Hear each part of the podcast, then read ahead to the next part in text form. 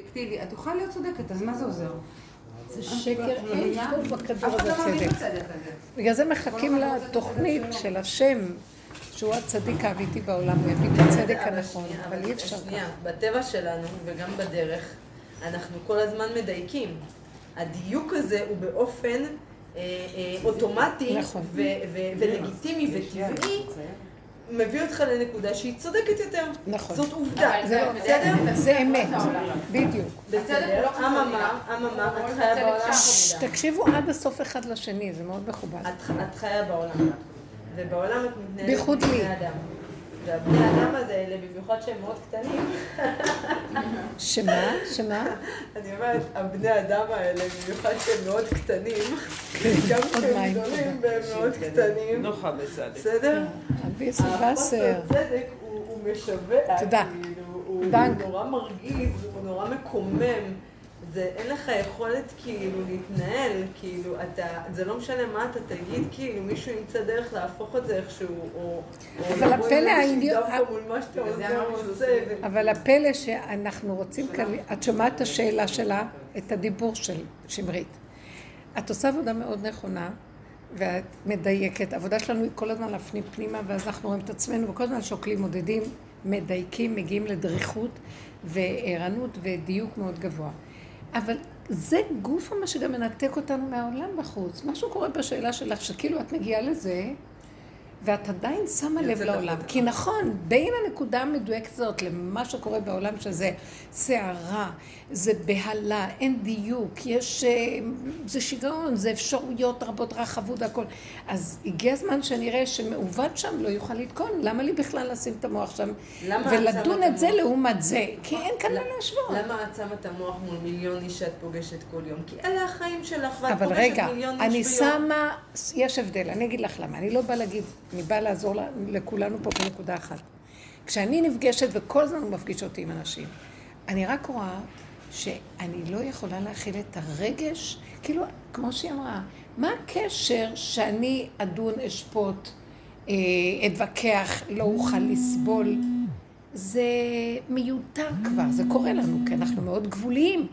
אבל אם זה קורה לנו, כי אני מבינה שזה בגלל הגבוליות שלי, אבל זה לא בגלל שאני עכשיו אתלונן על העולם. חבל לך על האנרגיות. בואי תתבגרי ותגידי, נקודה, אין, ככל שפה מתדייק, שמה זה יהיה הרבה יותר גרוע, בגלל שזה אין יחס. ואם כן, אנחנו נפרדים מהעולם ברמה הזאת. נפרדים רגשית, באחיזה השכלית, ו- ומספיק להצטער ממה שרואים, כי נמות. מה מועיל לנו המקום הזה? זה העניין, שבסוף שכאילו, יש איזושהי נקודה שכביכול אנחנו מדייקים, כן. אבל עוד מצטערים. אז אז זה- מה עשינו בזה? זה, אז, אז למה אתם זה- מדברים כאילו יש לך בחירה אם להצטער או לא? מה, אם הייתה לי בחירה הייתי מצטערת? נו, בחייאת דין. לא, אבל הגיע הזמן, את צודקת. יש לנו תהליך שזה לא, שזה קורה לנו לבד, אנחנו משתגעים מהעולם. אבל הגיע הזמן, אחרי כל כך הרבה זמן שאת בעבודה, שאני אגיד, שתחליטי, האדם שהוא בוחר, מכבדים את הבחירה שלו בבריאה. תגידי, אני, זה מעוות שם, אני לוקחת אקסיומטית, אי אפשר לי בשום אופן לתקן את המהלך הזה, ועל כן, זה לא קשור אליי, קשור רק מה אני יכולה ביחס למה שקורה מסביב. אבל לא כאילו פעם לצאת מהדי, איזה חוסר צדק יש לנו, זה ילדותי כבר. אנחנו צריכים כבר לדעת אין מה לעשות, נקודה. ולא רק אין מה לעשות, אני, אתם לא מבינים. אני נכנס, מכניס אותי למדרגות כאלה שאני התעייפתי, אין לי כוח. מעוות, מה שאני לא אעשה זה לא ישתנה. האנשים הכי קרובים אליי, שאני מנסה להשפיע והכול, תקשיבי, הם בעול, בספירה אחרת, חוץ מהתלמידות, שאני מעריצה, אוהבת, מכבדת, ואני כל היום מתפללת עליכם, בכל טוב שתזכו, שמסרו את נפשם להגיע לדרך, ואיכשהו השם תפס אותם. ואנחנו כמו, אני כמו איזה חכה שרב אושר דג דרכי, פישר, דגה, פיש, דג- דגה. אבל הוא דרכנו עובד, ואז אני אומרת, הכי קרובים אליי, כמה את יכולה עוד פעם ועוד פעם, ולא קולטים. זה ספירה אחרת העולם. אני, אני עובדת עכשיו, כולם באים אליי, ובלי סוף אנשים וזה. ואני מסתכלת נורא, הם לא חושבים אפילו להושיט יד לעזור. הם לא עושים את זה בכוונה. במין אטימות של מסכנות, בגלל שאין להם יכולת להתנהל מול העולם בכלל. אז הם בהפקרות עם עצמם, כבר לא יכולים, אין להם כוח. וכל שנה יולדים לך, וכל שנה, די. על מה למדתי? זה אין מה להגיד, זה לא צודק, זה לא צודק, זה כן צודק, אני רוצה להתייחס למה...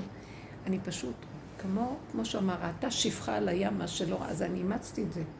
אני מחזיקה בדרגת השפחה, אני שפחה שלהם. ואני למדתי לא להרים את הראש לראות שאני שפחה ולהצטער ולהתרגז עליהם. אני מסכימה. אני אומרת לעצמי, זה תפקיד שלך, את עושה מה שאת נהנית ממנו, יש שעות שאני גומרת ואני הולכת לי לעניינים אחרים שלי, אני רואה שזה משמח אותם ומהנה אותם, אני עושה איזה חסד בעולמי, נגמר. יש לי הנאה מהחסד שלי. אתמול היינו בבני ברק, היא אמרה, זה מרגיז אותי מה שזה אמר ככה, וזה מרגיז, לא, אני כל כך הרבה נותנת להם, ובסוף זה ככה, זה ככה. אמרתי לה, תקשיבי, הגיע הזמן שאם את נותנת לעצמך, את נותנת. אם את עושה לעצמך, את עושה. לא בשביל לקבל משהו או מול משהו אחר, ואז לדון ולשפוט ולהגיד אין צדק. מזמן אנחנו יודעים אין צדק. תני, כי את, כיף לך לתת. את לא רוצה לתת, אל תתני. אני החלטתי שכיף לי להיות שפחה. אני אגיד לכם את האמת. אבל כיף זה אתם גם התרחבות. אני אגיד לכם למה, לא, זה כיף, המ- לא, כיף זה הכוונה, אין לי טענה. אני נהנית ממה שאני עושה, מה אני אגיד לכם? אני רואה, הם מתווכחים והם צועקים ומדברים, ואם יש להם אה, השגות אידיאולוגיות, והם אוהבים, והם צועקים, ו... יודעת, הם גדלו בבית שלי, מאז שהם התחתנו, הם לא- הילדים שלי אף פעם לא צעקו, לא הרימו קול. אישה. אנשים צועקות, לא יודעת. בקיצור, מה אני עושה? אני מוצאת את עצמי, איזה כיף נכנסת לשקט שלי, חותכת את המלפפונים, שמה על האש, מגישה להם צלחות, מסדרת להם את העניינים, מגישה מורידה, מרימה את התינוק, שמה אותו, מאכילה אותו, מצאת את זה, וכיף לי עם הפעולות הפשוטות, בלי שום אחיזה רגשית, מחשבה, אה, התערבות. אני מדי פעם אומרת להם איזה מילה קטנה פה, מילה קטנה שם, הם כבר כאילו מדלגים עליי. אני כאילו דהויה, לא אכפת לי, כיף לי. אני מרגישה שהשם איתי, הוא מחבק אותי ואוהב אותי. והוא אומר לי, בוא נעזור להם. מסכן, חסד, זה חסד, אדם עושה חסד. עלובי נפש, סליחה שאני, אני רואה אותם עלובים. אין להם יכולת להתנהל כלכלית, אין להם יכולת להתנהל עם הילדים, אין להם יכולת, הם עייפים, תשושים. התוכנית שגידלנו אותם, פתאום משהו קורה ומשתבש והם מבוהלים קצת, כי העולם, עכשיו הכל מתנער. זה כבר לא מה שהיה מסודר במוח. ו- ואז צריך לעזור להם, זהו, תעשי את זה בשקט. זהו. אני אראה ואגיד, זה לא צודק, זה כן צודק. תקשיבו, אני עוד, הם יושבים לי על הספה, ומדברים אחרי שהם אכלו ושתו, ומילאו את קרסם במעדניי, ואחר כך אני קצת מנקה, אומרת להם, תרימו את הרגליים שאני אעביר סמרטוט מתחת לספה. מרימים רגליים. פעם זה לא היה מתקבל שיעשו את זה, היום כן, הם מותשים, החיים גמרו עליהם. אין כוח להכיל ילדים. זה מעצבן, אני אומרת לה, תפסיקי. אמרתי לה, מה, עוד אחד עכשיו, כאילו היא בהיריון. אמרתי לה, תגידי, היא לא מתנהלת, היא לא יכולה להכיל, היא קמה בבוקר, היא כבר עייפה, רוצה עוד פעם ללכת לישון אחרי שהיא יכולה... אז הילדים אבל צריכים מישהו פה.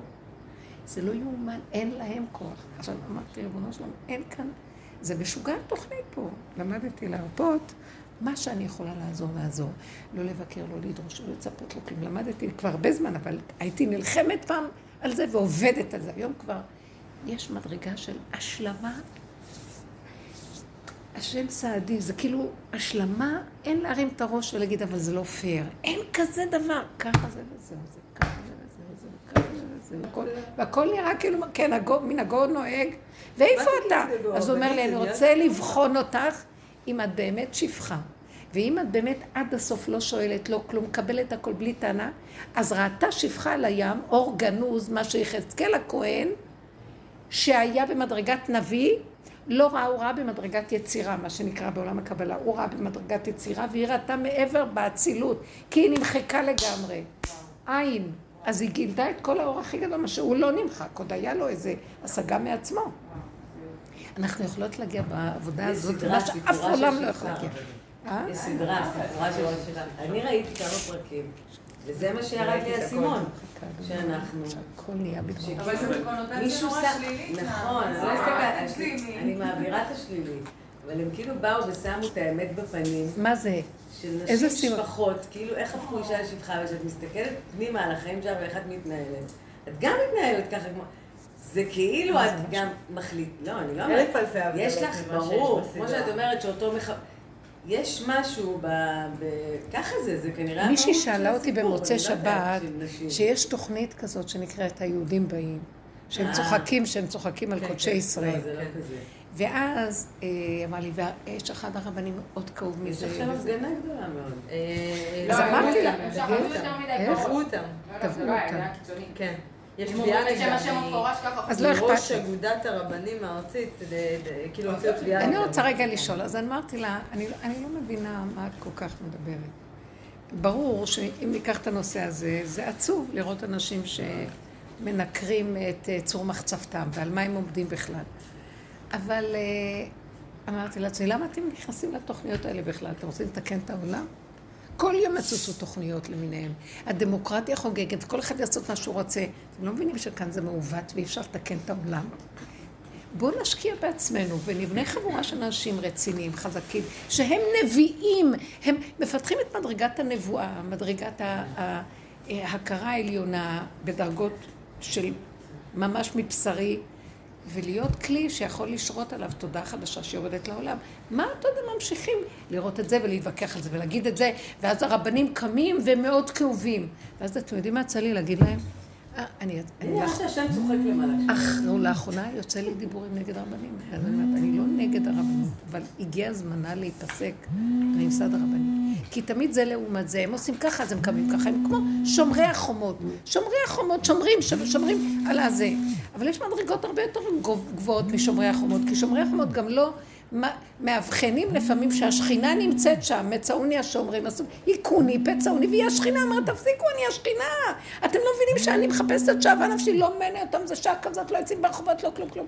ואז אני אומרת, התוכנית הזאת, שזה לעומת זה, מזינה זה את זה, ולא נגמר הדבר. אז אם הרבנים האלה לא, לא קולטים שבגלל שהם יושבים למעלה והם רק בדד ואין לב ועבודה אמיתית, אז אלה הגיעו כבר לצחוק על היהדות, כי באמת יש מה לצחוק, סליחה. כי, כי בבית זה מגוחך, הרבה דברים מגוחכים כבר. אז הם לא אשמים. מה לנו כי נלין עליהם? זה המראה שלנו. אבל בדיוק, זה מראה איפה ההנהגה באמת שחינכה אותם, לא חינכה אותם טוב. אתה יושב למעלה בגובה וזורק רעיונות, אבל רד לתוך העם ותראה שאתה בדיוק כמוהם. נחבר אותם, נאהב אותם, הם יאהבו את קודשי ישראל, הם יאמינו בקודשי ישראל. אה? לא, זה משהו שהוא קצת יותר בא ממקום. התוכנית הזאת, אני מכירה גם את ה... זה בא ממקום אתאיסטי של אג'נדה אתאיסטית. אבל אני חושבת... אז מה נכנסים אני לבקר את זה חושבת בכלל? שהשם צוחק מזה. חבל לתת לזה מקום. גם צחוקים, ברור. מה אתם עושים מזה העולם היום-? מי זה? מי זה? לא, לא, זה לא, זה לא, סליחה. לא, בשביל מה, זה אני אגיד לך, השם. רוצה כן, יש לפרק. יש- אליהו הנביא סוטה מין, חס ושלום, ואת משה רבנו, זה אני לא יודעת עד כדי הם הלכו כך. בכוונה, הרבנית, הם הלכו הם אומרים את בכוונה. שם, שם, שם, השם המפורש. ככה, בכאב. תראי. הרב זמיר כהן הוא איש מאוד סובלני. אבל- והוא, כאילו הרגשת שבא לו מין כאב, כי הם עושים את זה באמת, כאילו... למה נתנו להם אה, כזה ממש במה? לשחוט, זה לקחת, לרצות לשחוט פרות קדושות, כאילו, באמיתי, אנחנו נעשה את זה. אבל אתם יודעים שיש לי איזה משהו להגיד לכם? אבל אה, זה... יותר ויותר, אני רוצה להגיד לכם משהו. יותר ויותר ויותר, רבו שריון הזה, אתם לא תאמינו מה יתגלה לקראת הסוף. ואני לא, לא אמשיך. להגיד. ובסוף- בסוף בתוכי אני יודעת שבעצם הכל הפוך. כל זה זה תודעת עץ הדעת, סידרה את המדרגות הגבוהות. וזה. לעומת זה וכל הדברים האלה. בסופו של דבר לא זה ולא זה. יש נקודת אמת מאוד גבוהה, שהיא לא יכולה להתפשר עם מה שקורה פה. אז השם שולח את כל הכסילים האלה לפרק את כל האג'נדות האלה ואת כל ה... אני לא רוצה להגיד את זה, אבל באיזשהו מקום, היה, לי פעם חוויה מאוד מעניינת. אה, אני הייתי צריכה, היה לי את המוסד של החינוך של בנות, הייתי עושה המון שילוחים בכל מיני ישיבות של אה, בחורים ובנות. ופעם הגעתי אה, לדבר עם ראש ישיבה של אחד הישיבות של חוזרים בתשובה. תורה ואמונה זה היה. ושם פתאום אני נכנסת לזה, ואני רואה שהקרינו שם איזה סרט. אה, ואני מסתכלת על הסרט, ואני רואה אה, אנשים משתחווים. אני אומרת, וואי, ראיתי ככה אנשים, כל מיני בגדים לא שחור לבן. המוח שלי כאילו לא היה במקום. הסתכלתי, ועל המקום אמרתי, וואי, משתחווים לעבודה זרה. ואחרי כמה זמן, שהלכתי ודיברתי עם הרב וחזרתי, אז הוא אמר לי, כן, הקר- הקראנו להם, זה בעלי תשובה, שהם חזרו בתשובה, אז הם מתפללים ערבית. אני הזדעזעתי. זה כל מיני כאלה שבאו עם קוקו ועם כל מיני... אה, התחילו רק, והם התפללו ערבית. לי זה היה נראה, כשהם השתחוו במודים, ב-18, עבודה זרה. אתם לא מבינים. המוח שלי שידר לי? לא יודעת כי הם להסביר את עושים זה. את זה יותר מוגזם? כאילו? לא, לא, לא, לא, לא, לא, לא, לא, לא, לא, לא, לא, לא, לא. אני יכולה להגיד לכם, כי אתן חברות וקרובות אליי, יותר מאוחר הבנתי, בעבודה הזאת הביאה אותי לדיוק להכיר, שגם זה לעומת זה עשה השם. כמו שכתבתי על העניין של הקורבנות, שהרמב"ם אומר, כל הקורבנות שאנחנו מקריבים, שהתורה מצווה אותנו, זה לעומת הקורבנות של עבודה זרה. אלה עושים ככה, והם מקריבים לכל הכוחות, ואנחנו מקריבים כביכול להשם. השם לא צריך קורבן, אבל הוא, זה, מעל, זה עולה לכוחות גם כן, אבל מחבר גם כן להשם יתברך. הם מפ- מפרידים, נותנים לכוחות ממשות, ואילו אנחנו נותנים את הכל דרך הכוחות להשם. אישה, ריח, ניחוח להשם. אישה זה מלאכים שנקראים אישים, ריח זה סוג של מלאכים, ניחוח גם כן דרגה אחרת, ולהשם זה מדרגה עליונה. אבל זה הכל גם כן אותו דבר. לעתיד לבוא יתבטלו הקורבנות, יתבטלו כל הדברים האלה, בגלל שתתגלה אמת פשוטה, אמן. פשוטה אבא, פשוטה, אור. כמו הסיפורים של רבי נחמן. ילדים קטנים, ובלי כל האלילות של שום דבר, פשטות קיומית. אני מרגישה שנשאר לי אוכל ושתייה ושינה, וזה הכי אמיתי. כל השאר, מחשבות, רעיונות, אה, דעות, הבנות, השגות. אני רוצה להגיד לכם עוד דבר. לוקחת, ותדעו לכם שאני חוקרת גדולה ולמדתי המון, ואני למד... אם אני לוקחת את החומשים וגם את השופטים, נביאים, מלכים, כל הספרים, אני רוצה להגיד לכם, זה מאוד קשה שיש נקודת אמת להתבונן במה שקורה שם. זה סיפורים לא פשוטים בכלל. אני, אני לא אדבר עכשיו על התורה, אני תכף אחזור לזה. קחו את, את ה... תקופת השופטים, והם הרגו אחד את השני. פילגש בגבעה, 24 אלף איש מבני ישראל, אחד הרג את. השני. אחד הרג, רציחות, אכזריות, שחטו, ונדליזם, עבדו עבודות זרות. למה השם אחר כך שלח להם נביאים? בסוף זרק אותם לאומות העולם, שתי חורבנות היו. התנהגו מאוד קשה. אז זה, זה קודשי ישראל הספרים, חוץ מאיזה דמות נקייה פה, דמות נקייה שם, דמות נקייה שם, איזה אירוע קטן. איזה- היו הרבה דברים קשים מאוד. אבל זה הספרים שהשם נתן לנו כדי שנראה מה היה בעם ישראל ההיסטוריה. אבל אנחנו בדמיון שלנו מעלילים. רב אושר היה צועק. הוא היה מדבר על, על אברהם אבינו כאילו הוא אדם מן השורה, אדם פשוט. ואז אמרו לו, זה, את יודעת אצלנו, סליחה, איך אתה מדבר על אברהם אבינו? אז הוא אמר, סליחה, הוא היה בן אדם כמו כל אדם. הוא היה מוריד את הכל. גם על מוישה רבנו היה אומר. מוישה רבנו חשב שהוא בילעם הרשע כל רגע, מה אתם חושבים לכם? זה הדמיון של עץ הדת, מעליל, מעלה, קודשי ישראל, הכל הכל. וככה אנחנו חיים, כי בגלות, ברור שזה לעומת זה, אז אנחנו נלך על הדבר הזה. אבל כשתתגלה נקודת האמת, יתגלה ילד קטן שיסתכל ויגיד, בגדי המלך עירום, או המלך עירום, אין לו כלום. אין כאן כלום, יש ניקיון של כאן ועכשיו הרגע, ואדם מסתכל על עצמו, ומה קשור לכל מה שהולך פה בכלל? לא דעות ולא שופטנות ולא ביקורות ולא ריבים ולא ויכוחים ולא נצחנות ולא וכחנות, זה פשוט, איך שזה ככה, רגע נקי. שמה שוכן קדושת האמת, אתם לא מבינים. ועכשיו, אני חושבת ששולחים כל פעם איזה משהו לזעזע אותנו. הם שלחו את ה... הם באמת שותים, כי אנחנו גם שותים. התגדרנו לנו בתוך כל זה. תגידו, השם לא יודע שהישיבות זה הדבר הכי גבוה? למה הוא סגר את כל הישיבות? בבת אחת נסגר הכל. נסגר ישיבות, בתי כנסיות, הכל. הוא אומר, יאללה, די, מספיק. כי יש, זה לא סתם, גם זה הרבה גנוב. יש, ברור שהתורה היא קדושה, אבל את יודעת מה הבן שלי אומר לי? הוא מתחיל להבין שהם חייבים קצת ללכת להתפרנס ממשהו. אבל הם, הם, הם, אין להם כלום, הם, הם, הם, הם אברכי משי. הם לא יודעים לעשות כלום. כשהם היו קטנים, נתתי להם חוגים, מוזיקה, זה, אבל פחדנו שהם יעזבו את התורה, אז אמרנו לא, לה- לא להשקיע בזה יותר מדי. אז אמרתי לו, אתה יודע מה שאתה יכול לעשות? בוא נתחיל דבר חדש. לא צריך ישיבות, לבנות ישיבות ולקחת נוער צעיר ולעבוד איתו, זה הוא בדרגות שהוא יכול לפתוח ישיבה. אמרתי לו, לא, אתה רואה, בית הכנסת שאתם קיימים, בוא תיקח נוער שנכנס. נערים שרוצים להיכנס לישיבות, נגמר עידן הישיבות, והלוגיסטיקה, ולהחזיק אוכל, ולהחזיק שינה, ולהחזיק סדרים שם. מי שרוצה לבוא ללמוד תורה, יבוא וילמוד תורה. הנה תורה מונחת, הנה שולחנות, תראו, בתי כנסיות ריקים כל היום.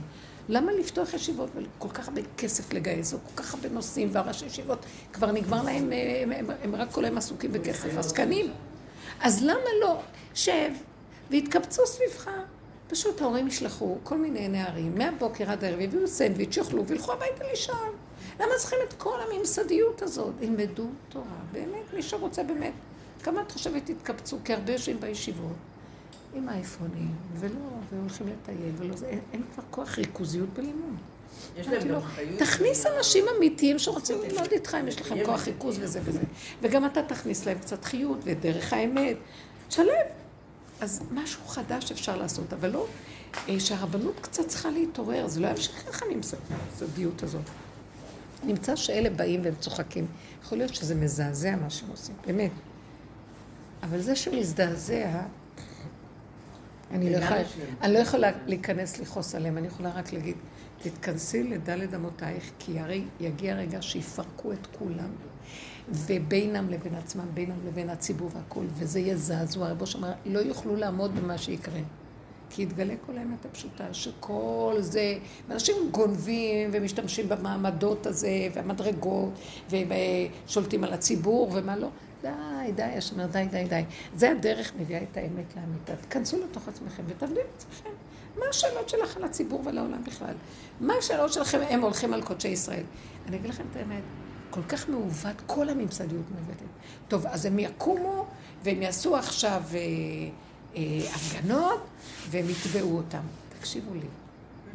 אני אגיד לכם משהו, וזה מילה דבר עמוק. כשהעולם יגיע למצב שזה ההפך עוד יותר, שלגמרי יצא כל הלכלוך החוצה, ולא יהיה שום אחד שיבוא ויטען נגד כלום, רק יקבלו את הכל איך שזה, ייגמר הגלות. כל עוד מנסים לתקן אותה ולעשות כאילו, בואו נסדר שיהיה לנו קצת חיים, שיהיה תורה ושיהיה שבת, ושיהיה... אני אומרת, תוציאו את כל הג'יפה החוצה עד הסוף, שלא יישאר כלום, כל המוגלה תצא. זהו, נגמר. לא, הם עוד רוצים לסדר בתוך זה איזשהו סדר. מה אתה מסדר? הכל מעוות, כולם גונבים. גם אלה שנכנסים לתוך, לתוך הממשלה, החרדים והכול, אני לא באה לדבר עכשיו. גונבים. זה, זה, זה, כל באיה לא ישובו, הם לא עושים את זה בכוונה, זה ממסד ש, שגורם לבני אדם, לבוא הכי נקי שבעולם. הוא לא יחזיק מעמד. זה ממש קורס. אה? בגלל זה זה גם קורס. אז, אז אני אומרת, מה. בכלל לבוא להלין על מה שקורה ולרצות לתקן? ואז הרב הזה נורא נעלב, ואז כולם הגישו תביעה, יאללה, על מה? אין דבר אחד שתקחי אותו והוא לא מעוות. מאיפה תתחילי? אה, מהפרקליט הזה, והרב הזה, וזה, זה היה, והממשלה את הזאת. יודעת מה היה אצלנו עכשיו בחולון? אה? אצלנו רב עצום בחולון, עצום, קהילה מטורפת, בתי ספר, שגילו שהוא היה לו עניין עם נערים, לא משנה. עם מה? עם נערים, הוא היה לו איזה משהו מוזר, הוא היה נותן לנערים להתאבק אחד בשני. אה, כן, שמעתי על זה, זה מזמן צילמו אותו, לא משנה, אבל הוציאו פליירים, אני זה- שלא ראיתי דבר כזה. אין, אין, אין. אין, אין, תקשיבו כל לי. הרבנים הכי גדולים חתמו על זה שהוא צריך לצאת מהעיר ולנדות אותו. אני לא ראיתי דבר. כזה. הבן שלי בא לי בשבת עם פתק. אז רגע. רגע, רגע, אותם אנשים, את יודעת מה שכתוב באמת בהנהגות הנכונות? סליחה. כשקורה משהו לא בסדר בשכונה, בספרים הקדושים, אז הרבנים, כמו פרה, אה, עגלה ערופה, מה שנקרא, שכשמצאו איזה חלל ב... בתחום של העיר או הרחוב או השכונה, הרבנים של השכונה קמים והם צריכים להגיש קורבן בגלל שהם אומרים, אם זה נמצא בשכונה שלנו, משהו אצלנו לא בסדר. זה על פי דין תורה. מה הם עושים? ננדה אותו בחוץ, כולכם תלבשו שק ותענית, לא. כאילו נסדר את העולם ונחזיר את הכל לסדר. כן. תתכסו, הסירחון עולה עד לב השמיים. והשם בכוונה שולח את כל הסיפור הזה. זה. נראה בלתי נסבל באמת שהם עושים כזה לא, דבר. לא, אבל הרבנית הם טייחו את זה אבל שנים. זה השם. שנים הם ניסו לעזור לו, ולא דיברו על זה. רגע, הוא היה והטעו. נוגע בהם עד וכאלה? שפשוט אחד הבחורים שהוא פגע בהם יצא לא. החוצה עם זה. לא ממש, והלך אתה מסתכל עליהם. ואיים עליו, ופשוט פתח את זה הכי... הכי מכוער שיש. כמו שאמרת, לא- להוציא את כל הג'יפה. הוא חשב שהוא כנראה צריך להסתיר את זה, והוא באיזשהו שלב, זה לא יצא מהרבנים, זה יצא פשוט מילדים פגועים, זו קהילה ענקית. מסתבר שיש המון בנים שסוחבים איתם. הכדור נאנק מהצער והייסורים שהילדים האלה עוברים בכלל. אני אגיד לך, כולנו, כולנו מצולקים מהכאבים של הילדות. נכון? אין מה לעשות. נכון. אין מה לעשות, זה תרבות שהגיעה כצעקתה, כבר הצעקה שלה הגיעה. אמרתי לו, ריבונו שלם, די. אז הוא אומר לי, את יודעת מה? מה הוא אומר לי? די, תתכנסי פנימה ותבני את המקום החדש שאני יכול להיכנס אליו. תתעסקו רק בזה. תעזבו את העולם. מה את באה עכשיו להגיד לי על העולם? צדק, צדק, עולם. איזה עולם זה בכלל? אין עולם. מעוות.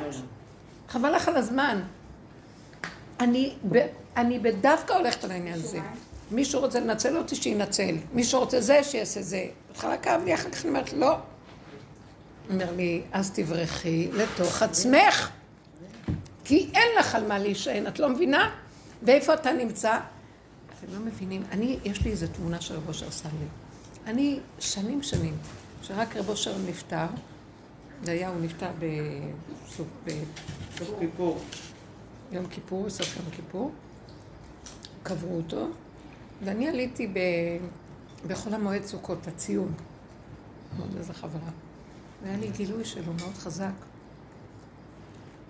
נדלקתי, הייתה לי אש, עוד לא הייתה מצבה אפילו. וראיתי את הפה שלו, כאילו הופיע, כאילו החלל נהיה משהו אה, רדיואקטיבי. ואני מסתכלת, אני מסתכלת על זה, פתאום אני רואה את הפנים שלו מתגלות עליי, ואת החלק העליון פחות מטושטש, ומהפה ומטה עם הזקן מתגלה.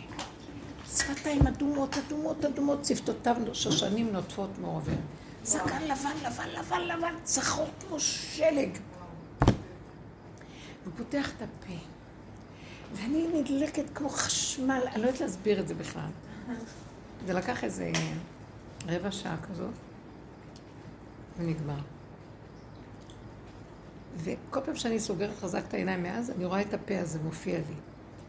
הוא פה אדום, אדום, אדום, ואני מבינה, הוא נתן לי את הפה, את הפה, לדבר. הוא אומר, אין כוחנו רק בפה, ככה הוא היה אומר הרבה. ולאחרונה נהיה לי משהו מאוד uh, חזק עם התמונה הזאת. כאילו הוא אומר לי, אין לך מעוות פה. תכניסי את הראש שלך לפה שלי. בגלל זה אני עושה קרחת, שלא יהיה לו שערות בפה.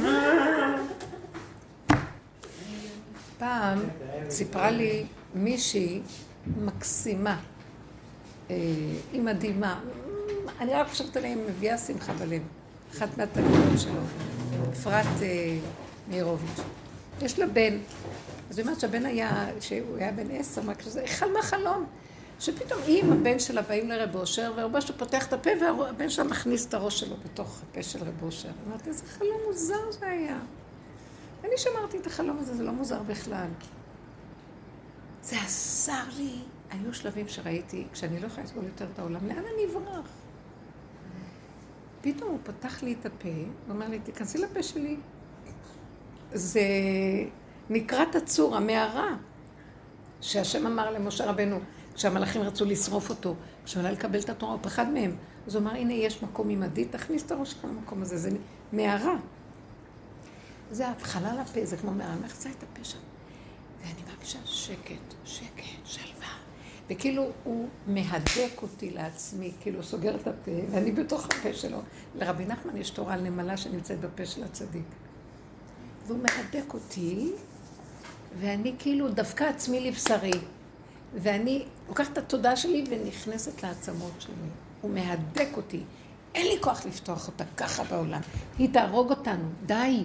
שאלות לא ייגמרו, התמיהות לא ייפסקו, המרירות, הכאבים, הגירוי תגובה, די. תמלט אותי אליך, ואני לא יכולה יותר. ואני מרגישה שמשם, מהעצמות יוצאת האמת, השכינה. היא שוכבת באדמה, זה האדמה. מה זה, מה זה האדמה שלי? עצמותיי, אדמת בשרי. היא יוצאת משם ואני רק שם. זה התחיל להתחיל להתגלות לנו קולות משם. נתחיל לראות מראות. החושים ייפתחו רק משם. כן. אין מה לעשות יותר בעולם, את לא מבינה? שאין מה לעשות יותר בעולם. העולם יהרוג אותנו, יבלע אותנו, יכלה אותנו, ימית אותנו. העולם דפוק, מטומטם. זה הגיש תביעה לזה, ההוא טוען על זה, ההוא דן את זה, שופט את זה, וזה כל החדשות האלה. אין כבר חדשות, אין כלום, הכל מדויק. די, די. לא רוצה להיות פה. אמרתי לו, תעצור את הגלגל, אני אלך. אומר לי, אין לך ללכת. רק פנימה אליי, אנא מפניך, ורח אליי פנימה, ושם את מכינה את המקום שאני אוכל להתגלות דרככם ולהביא תודעה חדשה. באמת, זה משוגע מה שאלה עושים, אלה שעושים ככה. מצד שני, גם הרבנים, מה, מה יש להם לעזור, לעזור לי? נמאס לי עוד פעם את הקשקוש שלהם, יושבים למעלה עם הספרים, ומנותקים מהלב, מנותקים מהבשר ודם, מנותקים מהמידות. למה אלה הולכים וצוחקים? כי לא הצלחת להגיע ללב שלהם. מה החוכמה? רב אושר הגיע לכל זב וצרוע, עד שהוא נדלק ורץ אחריו. הוא הדליק את האנשים עליו, כי הוא ירד אל הלמטה שלהם. הוא ראה את האמת, הוא אמר, אני המסכן היותר גדול מכולם. הוא ריחם, הרים, אז כולם ראו, חזרו בתשובה להשם, בלי שום ספרים. ישר הכירו את השם, ככה נדלקו אחריו. אז מה אלה יושבים להם עם הספרים, עם הדעות, הרעיונות, ואיך... כואב לי מה שהם עושים מקודשי ישראל. יאללה, מה כואב לך פתאום? אתה לא מבין שהם באים להראות לך מה קרה פה? אתה מנותק. תטפל בעצמך לפני שתלך לתבוע אותם ולסדר אותם. אין מה לסדר בחוץ כלום. וזה דבר ממש מדהים מה שאני רואה. כווץ ופנימה, אני עם בני ביתי כבר, אין לי מה להגיד. אני אוהבת אותם, הכל בסדר. וראיתי כשאני עושה ככה, הם יותר באים. הם יותר נכנסים בלי ויכוחים, בלי דיבורים, בלי כלום שקט. השם ייקח אותם, השם יקבץ אותם אליו. מה כוחנו מול ההמון הזה הנורא? זה הלא דמיון לא נורמלי שולט פה. מי יכול לטפל בדבר הזה? אבל כשאת אה, עושה את הפעולה הזאת של להיכנס פנימה בעצם, את אה, מתנתקת מהעולם, ואז כשהם באים אלייך, את לא מתנתקת מהעולם, את מתנתקת מהשקר. וזה עוזר להם. כי הם לא מציאות, הם כולו שקר. כולם עם האג'נדות של השקרים וכל הפעולות שלהם, כל שקר. וכשאת עושה ככה, אז את מושכת אותם, והם פתאום רואים אמת, מרגישים נקודת אמת. רב אושר אומר, הצעקה שלי שאני נותן בשדות של העבודה שלי, מביאה מיליון בעלי תשובה אליי. מביאה נפשות אליי, הצעקה מושכת, כי הוא דווקא עצמו לבשרו. זה לא מהמוח. כן, רבנו. רבנו גם זה משהו משך אני מתפלאת על אבא שלי, אני אומרת לו, תמשך אותו מהקרחת. עכשיו קרח. רבי נחמן אמר על עצמו, גדולי הדור, כאילו, על כל הרבנים הכי גדולים, כאילו, יחסית אליו כקליפת השוק. באמת? הוא אמר את זה על עצמו? למה לך? כתוב את זה בספר קהלת, בקהלת רבה, במדרש. כתוב, תורת משיח, תורת העולם הזה היא כהבל בפני תורת משיח. תורת העולם הזה שאנחנו יודעים, התורה, היא כמו הבל לעומת האור של משיח. מה יש לך יותר מזה? אז בואו נחזק את הנקודה, מספיק כבר לתהות פה. ולספר מה הם עושים, ולהיות בזעזוע מהם. מה, איזה זעזוע? הכל מעוות. אל תזדעזעו מהבעל, מהילדים, מכלום. קבלו את הכל, כי איך לא? ותשמרו על עצמכם. לא להגיב ולא... כי זה מה שהשטן הזה עושה. אה, ואז את נבלעת עוד פעם לתוך הפה שלו. את בעצם אומרת ש... את עושה כאילו פעולות שהוא מוביל אותך, בהנאה ובשמחה ובאהבה ובכיף. כאילו מתוך מקום שקיבלת את ה... כמה שפחות להרים את המוח לראות מה קורה שם. למה לי לקרוא, אם אני רואה מה קורה שם, אני אתרגז? למה לי? לא רוצה. אני רק עושה, כמו גולם, עושה, עושה, עושה, עושה, עד שהגוף שלי נופל מתשישות. היציאה החוצה אצלי נגיד היא כל כך כאילו אוטומטית, כן. שבשבילי נגיד לעבוד על דבר כזה, כאילו לא... את חייבת לנגוע בנקודה שם. וואו, כאילו איזה לא פשוט. זה בדיוק הנקודה שלך. לא להיות, לא להגיב. עיקר גדול בעבודה זה לא להגיב. זה כאילו גירוי תגובה. כן, כן. זה הגירוי תגובה. זה עובד על גירוי תגובה. יש לי אחיין שהוא קצת על הגבול של סוג של אוטיסטי, הוא מדבר את האמת בקטע מחריד. פשוט כל היום מדבר איתנו. נגיד אימא שלי באה, איזה מותק. התאפרת. תראי, תראי את האיפור שנראה את הפרצוף האמיתי שלך. בן כמה? בן כמה? סבתא, אני מת עלייך. מת עלייך. לא יודע, הוא בא לתת נשיקות, והוא ילד בכיתה ז', 13 כבר.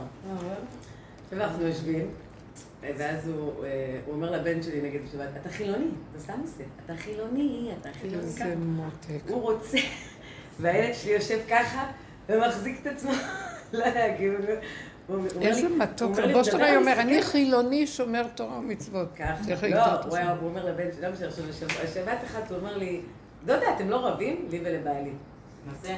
אז היא אומרת, אז בעלי, כן, כן, אז דודים... שלום אהבה אז. בעלי משחק אותה, למה, על מה לריב? הוא אומר לו, על מה לריב? על זה שאתה יושב כל הזמן והיא לא מפסיקה לזוז, והיא הולכת וחוזרת ומביאה ומגישה, ואתה יושב. וואי, משהו מיוחד. ואני מסתכלת, משהו מיוחד. פעם. הייתי מתעצבנת, אני צוחקת, כי זה נכון, זה ככה, כאילו זה האמת, וחלאס כבר, אני צוחקת איזה מזה. מתוק. זה כבר לא... גם אצלנו הילדים... יש לו אה, עיניים של אמת, והוא אומר את זה. האמת, הילד לא חוסך כלום משום דבר, הוא אומר רק את האמת. הוא לא מזמן, אבל סתם... לאשתו. כן, היה לו איזה קטע שהוא עשו להם איזה חינוך מיני, והוא גילה, הוא הבין מה קורה, גבר ואישה פתאום. ואז הוא פתאום היה במצב מטורף. הוא בא אליהם, את לא? את לא מאמינה? הוא אומר לי, אני יודע, אני יודע עכשיו מה... הוא היה, עכשיו הוא בא לכל המשפחה, לאבא שלי, סבא, אני חייב לספר לך, אני... תקשיב, אני עכשיו יודע, סוף סוף, אנחנו כולנו כבר מחליפים צבעים. והוא פשוט מתרגש, הוא גילה את האמת, מה שאתם מסתירים כבר שנים. אני קלטתי. מה אתה יכול לעשות? כאילו, זה-. אתה רואה, אתה אומר, עבר שמך בורא עולם, וילדים שלך, כל היצורים האלה, ילדים שנסחרו כל היום באיזה... את יודעת מה עובר עליי? כל הנושא המיני הזה, הנושא הזה של המין. זה מאוד מוסתר בכדור, זה כתוצאה מתודעת עץ הדת. ואז מתפתחים שם דמיונות, ואז כל מיני, ואז... אה, ממש שדים ורוחות. זה פשוט כלום שבכלום. מכחול בשפורפרת, זה כלום שבכלום. זה כלום שבכלום. וכל ההרגשות וכל הזה וכל הדמיונות, הכל, את יודעת איזה פשטות אמיתית זה? יתחיל להתגלות הכל בעולם, להתהלך ערומים, לא קשור לכלום. יש רגע אחד שהחושב יכול להדליק, אז מה זה ככה זה וזהו זה, וזהו. כמה דמיונות, כמה תעשיות סביב הדבר הזה, כמה עולמות נחרבים, מה המלחמות בעולם, מה לא? מה יש בזה? לא זה ישחרר את ה... תודעת האמת, שחרר את העולם, לא ירצו להתחתן. יהיה רגע, יהיה רגע שמישהו נדלק על מישהו באותו רגע אמיתי, נקודה. למה צריך את כל המערכת מסביב? כמו שאמא תורה, את אומרת, תבואו רגע. כי ככה השם יצר את זה, כמו החיות. וזה יפה, נקי, פשוט. לא, מה נהיה סביב זה? חייבים לי, אתה חייב אני חייבת לך, אנחנו... וזה שקר, ואנשים סובלים באין סוף לדבר הזה. לא, זה עבודה. זוגיות היום היא עבודה. לא, צריך לפרק את הכל. אני אומרת היום לבת שלי, תקשיבי, אין לך מה לעשות עם גבר לפני חתונה. כי גם אז זה יהיה מה שנקרא לא זה, אז אין לך שום ממש, עניין איתו לפני. ממש. את הולכת לחיות איתו גם ככה 30 שנה לסרט. נכון. כאילו אין שום אישו עם הבחור הזה לפני זה. זה כל מתחתן איתם, וגם זה, כי מה לעשות, זה כל דרך. העולם. אני אגיד לך, אז כל אל האישיות- תעופי על כל האשראי, ההתאהבויות. כן, הדמיון הזה, כל האינדרופינים, יש מה שנקרא אינדרופינים. בכלל לא. אני מורידה לה את כל ההאו-האו מהסיפור הזה. שמעתי היום אה, שיעורים של הרבנית על אה, זוגיות, בעניינים. ועיקר הדברים שחזרו בעוד קטע ועוד קטע על זוגיות ועוד קטע כאילו זה שאין זה בכלל זוגיות, הזוגיות היחידה שיש זה בדרך לבין בורא העולם. ממש אין דמיון. בכלל זה מציאות של. זוגיות. ביני לבין הכל עצמי כאילו קודם כל. נכון. אני ראיתי. את דווקא עצמי לבשרי. זה את מול עצמך, זה את מול הבורא, וזה בכלל לא מול, זה עוד דרכך. זה לא מול, זה אני עם עצמי. זה זה, אני עם הוא. נמצא שם בעצמות שלי. הוא יושב בעצמות, השכינה יושבת באדמה שלי, באדמת בשרי, והחיבור איתה, זה הזיווג. זה פשוט, זה רגוע. אתם יודעים משהו? אז שם האדם הכי אמיתי. כי היא הכי יודעת, הוא, היא, מה הוא אוהב, מה היא אוהבת. ולא צריך אה, לסבול, ובמסתרים תבכה נפשה, כי הוא לא קולט מה היא רוצה, לא רוצה, כן רוצה, וכל הדמיונות. החיים האלה נגמרו, זה באים מהמוח. לגמרי, לגמרי. איזה פשטות הכל. איזה חן, איזה זיווג יפה עם עצמי. אני לא מאמינה יותר בשום זיווגים רק עם עצמי. אין, זה שקר. אני מזמן אמרתי את זה, אבל הכדור כאן תקוע. יש מדרגה שמה שנקרא, תקשיבו לי, הזעיר אנפין זה יחד עם אה, המלכות. זה הזיווגים, יעקב ורחל. כי הם התגשמו והם נפרדו לשניים. אבל האריך אנפין, שזה האור של אין סוף, שזה האור של האור הגנוז, הוא מזדווג מעצמו לעצמו, אין לו בן זוג. מעצמו לעצמו הכל. איזה שלמות, כי יש באדם את הכל. גם אין בכלל גבר ואישה, אין, כאילו אין, זה, זה, זה אין בכלל זה אחד, ברור, זה זכר אחד נקבה, זה שלמות, שלמות? פנימית. עכשיו, זה בתוך עצמנו המדרגה הזאת, תחפשו אותה. אני לא אומרת, לא נפרק את הבחוץ, אבל להפסיק כבר לתת לזה ממשות. גם די כבר, זה כבר לעוס מגעיל. זה מגעיל. אין רמה שם. כל אחד באשר הוא מושלם. שיהיה הוא, שיהיה את, מה זה אבל קשור? כשזה קורה זה סבבה, כשזה קורה בו ברגע וזה ברור. כשיש רגע וזה אמת. זה יש יפה. שם אמת, יש שם אהבה. אבל לא לצפות, לדרוש, לבנות אה, תכנים, לבנות אה, ספרייה, ואז מעקב, ואז אה, חשבונאות, ומה לא. ו... זה ומה קורה פספוס. כשאין משהו שמחזיק אותך ואין משהו שקושר אותך לדבר? כי אין. מה זה אין מה שמחזיק אותך? אין, אין משהו שאני מרגישה נגיד שאני ב- בשלב כזה בזוגיות, שאין לי איזה משהו שקושר אותי אליו. גם אפילו לא הרגעים הקטנים האלה. לא ילדים, אין ילדים. ואין לי חשבונאות ואין לי ילדים, ואין לי גם את החשבונאות, אני כבר מגיעה למצב שגם את, ה, את המסכנות שלי כבר, אני כבר לא פורקת ולא מדברת, את המסכנות, כאילו, את ה... אם אי לא, פעם לא, היה לא. לך אה, זה מזה. אין, כאילו, אין. סיפור. אין, אני אגיד לך משהו. אין לי כלום אני מוכנה. לשמוע אותי דבר אחד. יכולה... יכולה לשמוע דבר אחד. מה מחזיק אותי? זה מה השם נותן לי, אז מהר מהר לפני שזה ילך לי. זה סימן שנגמר התיקון איתו. אבל יש דבר אחר. זה, זה סימן שתיכנסי עם עצמך ותחפשי את הזיווג של עצמך. יש משהו אחר פה. בעולם הזה הבן אדם, יש לו מבנה חיצוני. יכול להיות שהוא מאוד טוב למבנה החיצוני. יש לכם בית משותף, יש לכם תכנים משותפים, יש משהו. אל תחפשי ממנו את העיקר, ואז את מאוכזבת כי אין כבר כלום. זה שלא מצאת נקודה פנימית ששייכת לנפשך בו, זה לא אומר שצריך לפרק. זה אומר שתחיו ברמה של מה אכפת לכם, תחיו עם זה, או עם זה, או עם זה, או עם זה. צריכים עוד מישהו בעולם פה ולא לבד בגוף הדבר. אבל בנפש תתחילי, זה סימן שנגמר לחפש אצל השני משהו. מתחיל להיות העולם חוזר למדרגה, אל תפרקו זיווגים. תתחילו להיכנס פנימה ותכבדו את השני באשר הוא. כן. כי הוא חבר לחיים. תראי, יש קורת גג משותפת, ילדים משותפים, במקרה הזה אין ילדים, אבל יש תכנים משותפים. זה, אני אגיד לך את האמת, לא תמצאי גם אף אחד אחר אני יותר לא טוב. רוצה למצוא. את יודעת מה? אני הגעתי לשלב בחיים... אז מה אכפת לך שהוא יישאר? אם אני רוצה לעשות את הדרך הזאת ולהיות בריאה, את רוצה להיות לבד עם בנפשי עצמך. ובגופי, כי זה כבר עולה לי כן. בנפש. אם זה עולה. בנפש, אז לפרק. די, תשמרו על הנפשות. אני גיליתי לפני חצי שנה שאני חולת קרון. שמה? זה מחלת מעיים, קרון. מחלת קרון זה לא... מחלת מעיים מאוד קשה. והבנתי שכל פעם שאני עצבנית, וזה לא אוכל, לא. כל פעם שאני עצבנית, אני חווה התקפים. שאני רק אומרת לשם, תקצר לי הפעם את ההתקף ויהיה בסדר פעם הבאה. ככה. אין לי כבר. אני מרגישה שזה כאילו... די, כאילו משהו, עוד משהו מוטט ועוד משהו עכשיו. זה לא שאני רצה למהר לפרק ואני מחכה לי איזה אביר. לא.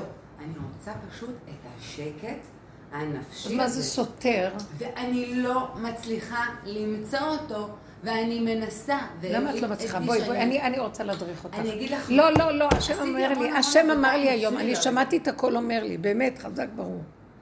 תראי להם את המקום הפנימי הזה של המערה. תביאי לשם המונים. אנשים חייבים להימלט לאיזה מקום. לא צריך לפרק בחוץ. כי תקשיבו, זה לא פשוט לפרק שנים של חיים וזה. זה שני בני אדם, מה זה קשור? אפשר לאכול ביחד. עד כדי כך זה מאוד גרוע. הרי האוגזים שיש לנו עליהם זה מהדמיונות שלנו. אבל אם תורידי את כל הדמיונות והכל, מה אכפת לך עוד בן אדם אוכל לידך?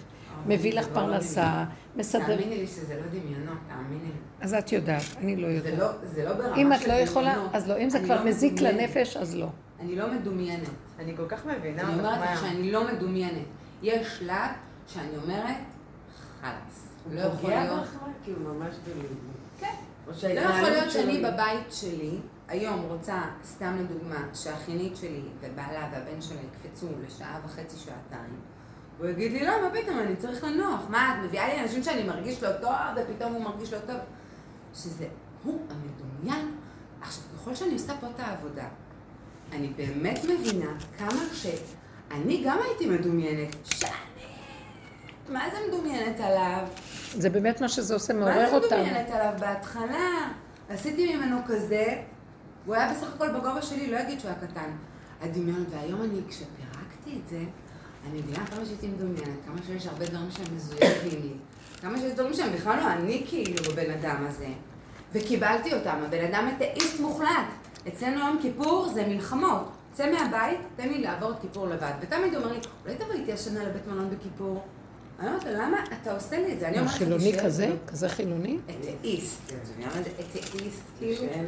אצלם ב- בכיפור. אז אני מבינה אותך, אי. אפשר, לא, זה מאוד עכשיו. הכלתי את כל זה, הייתי שם כל השנים. אמרתי, לא, בואי, למה? אתה תקבל אותי, אני מקבל אותך. אני אומרת לך, תהיה דתי. אז אין לכם שום דבר ביחד. לא, חשבתי שהוא בן אדם.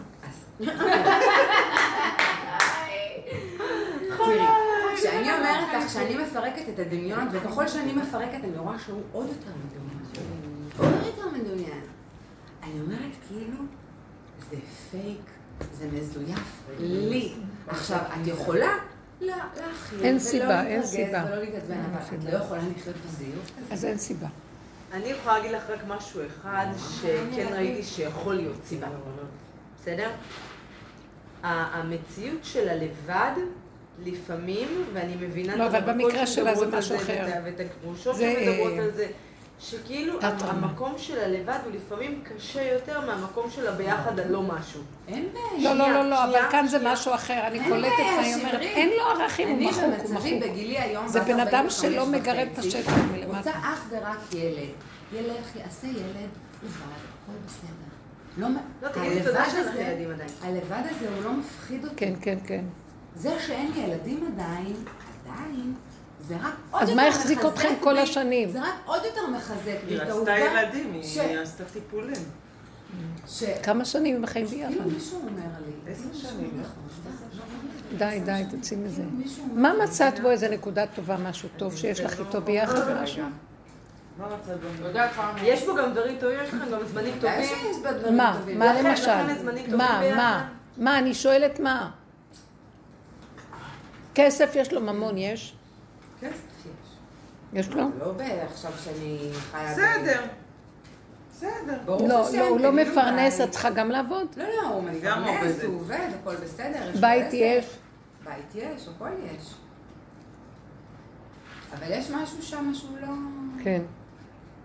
הוא היה רגיל המון שנים, מאז שהוא התגרש, הוא היה, חי לבד המון שנים. זה נישואים משהו שניים כמו של 10 שניהם. ו-12 שנים, נישואים שניים. יש לו ילד מנישואים ראשונים. הוא התרגל המון שנים לחיות לבד, ולדעתי, הוא לא... אני כאילו, אני מרגישה שאני מפריעה לו הוא לפעמים. נתקע בסרט של עצמו לעצמו, בקיצור. כן. כן, כן, כן, כמו הרבה כאילו, שאני גברים, זה. דבר ידוע אצל גברים, שהם פשוט תקועים בתחת של לא עצמם, סליחה על הביטוי. בדיוק.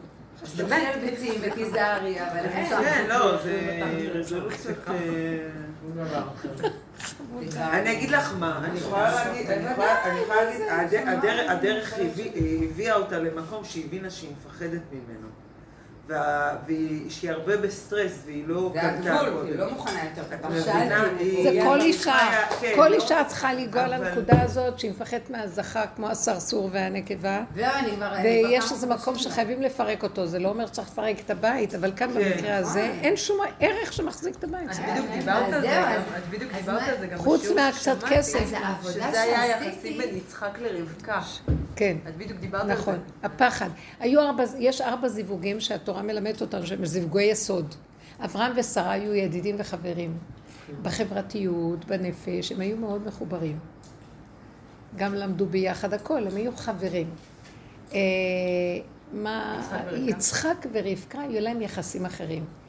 הוא היה פחד יצחק, מטיל אימה, חרדה, בגלל שהוא היה מאוד אינטנסיבי, מאוד עובד בפנים, מאוד מאוד אה, מאוד חזק, מרוכז. מידת הדין, מידת הדין.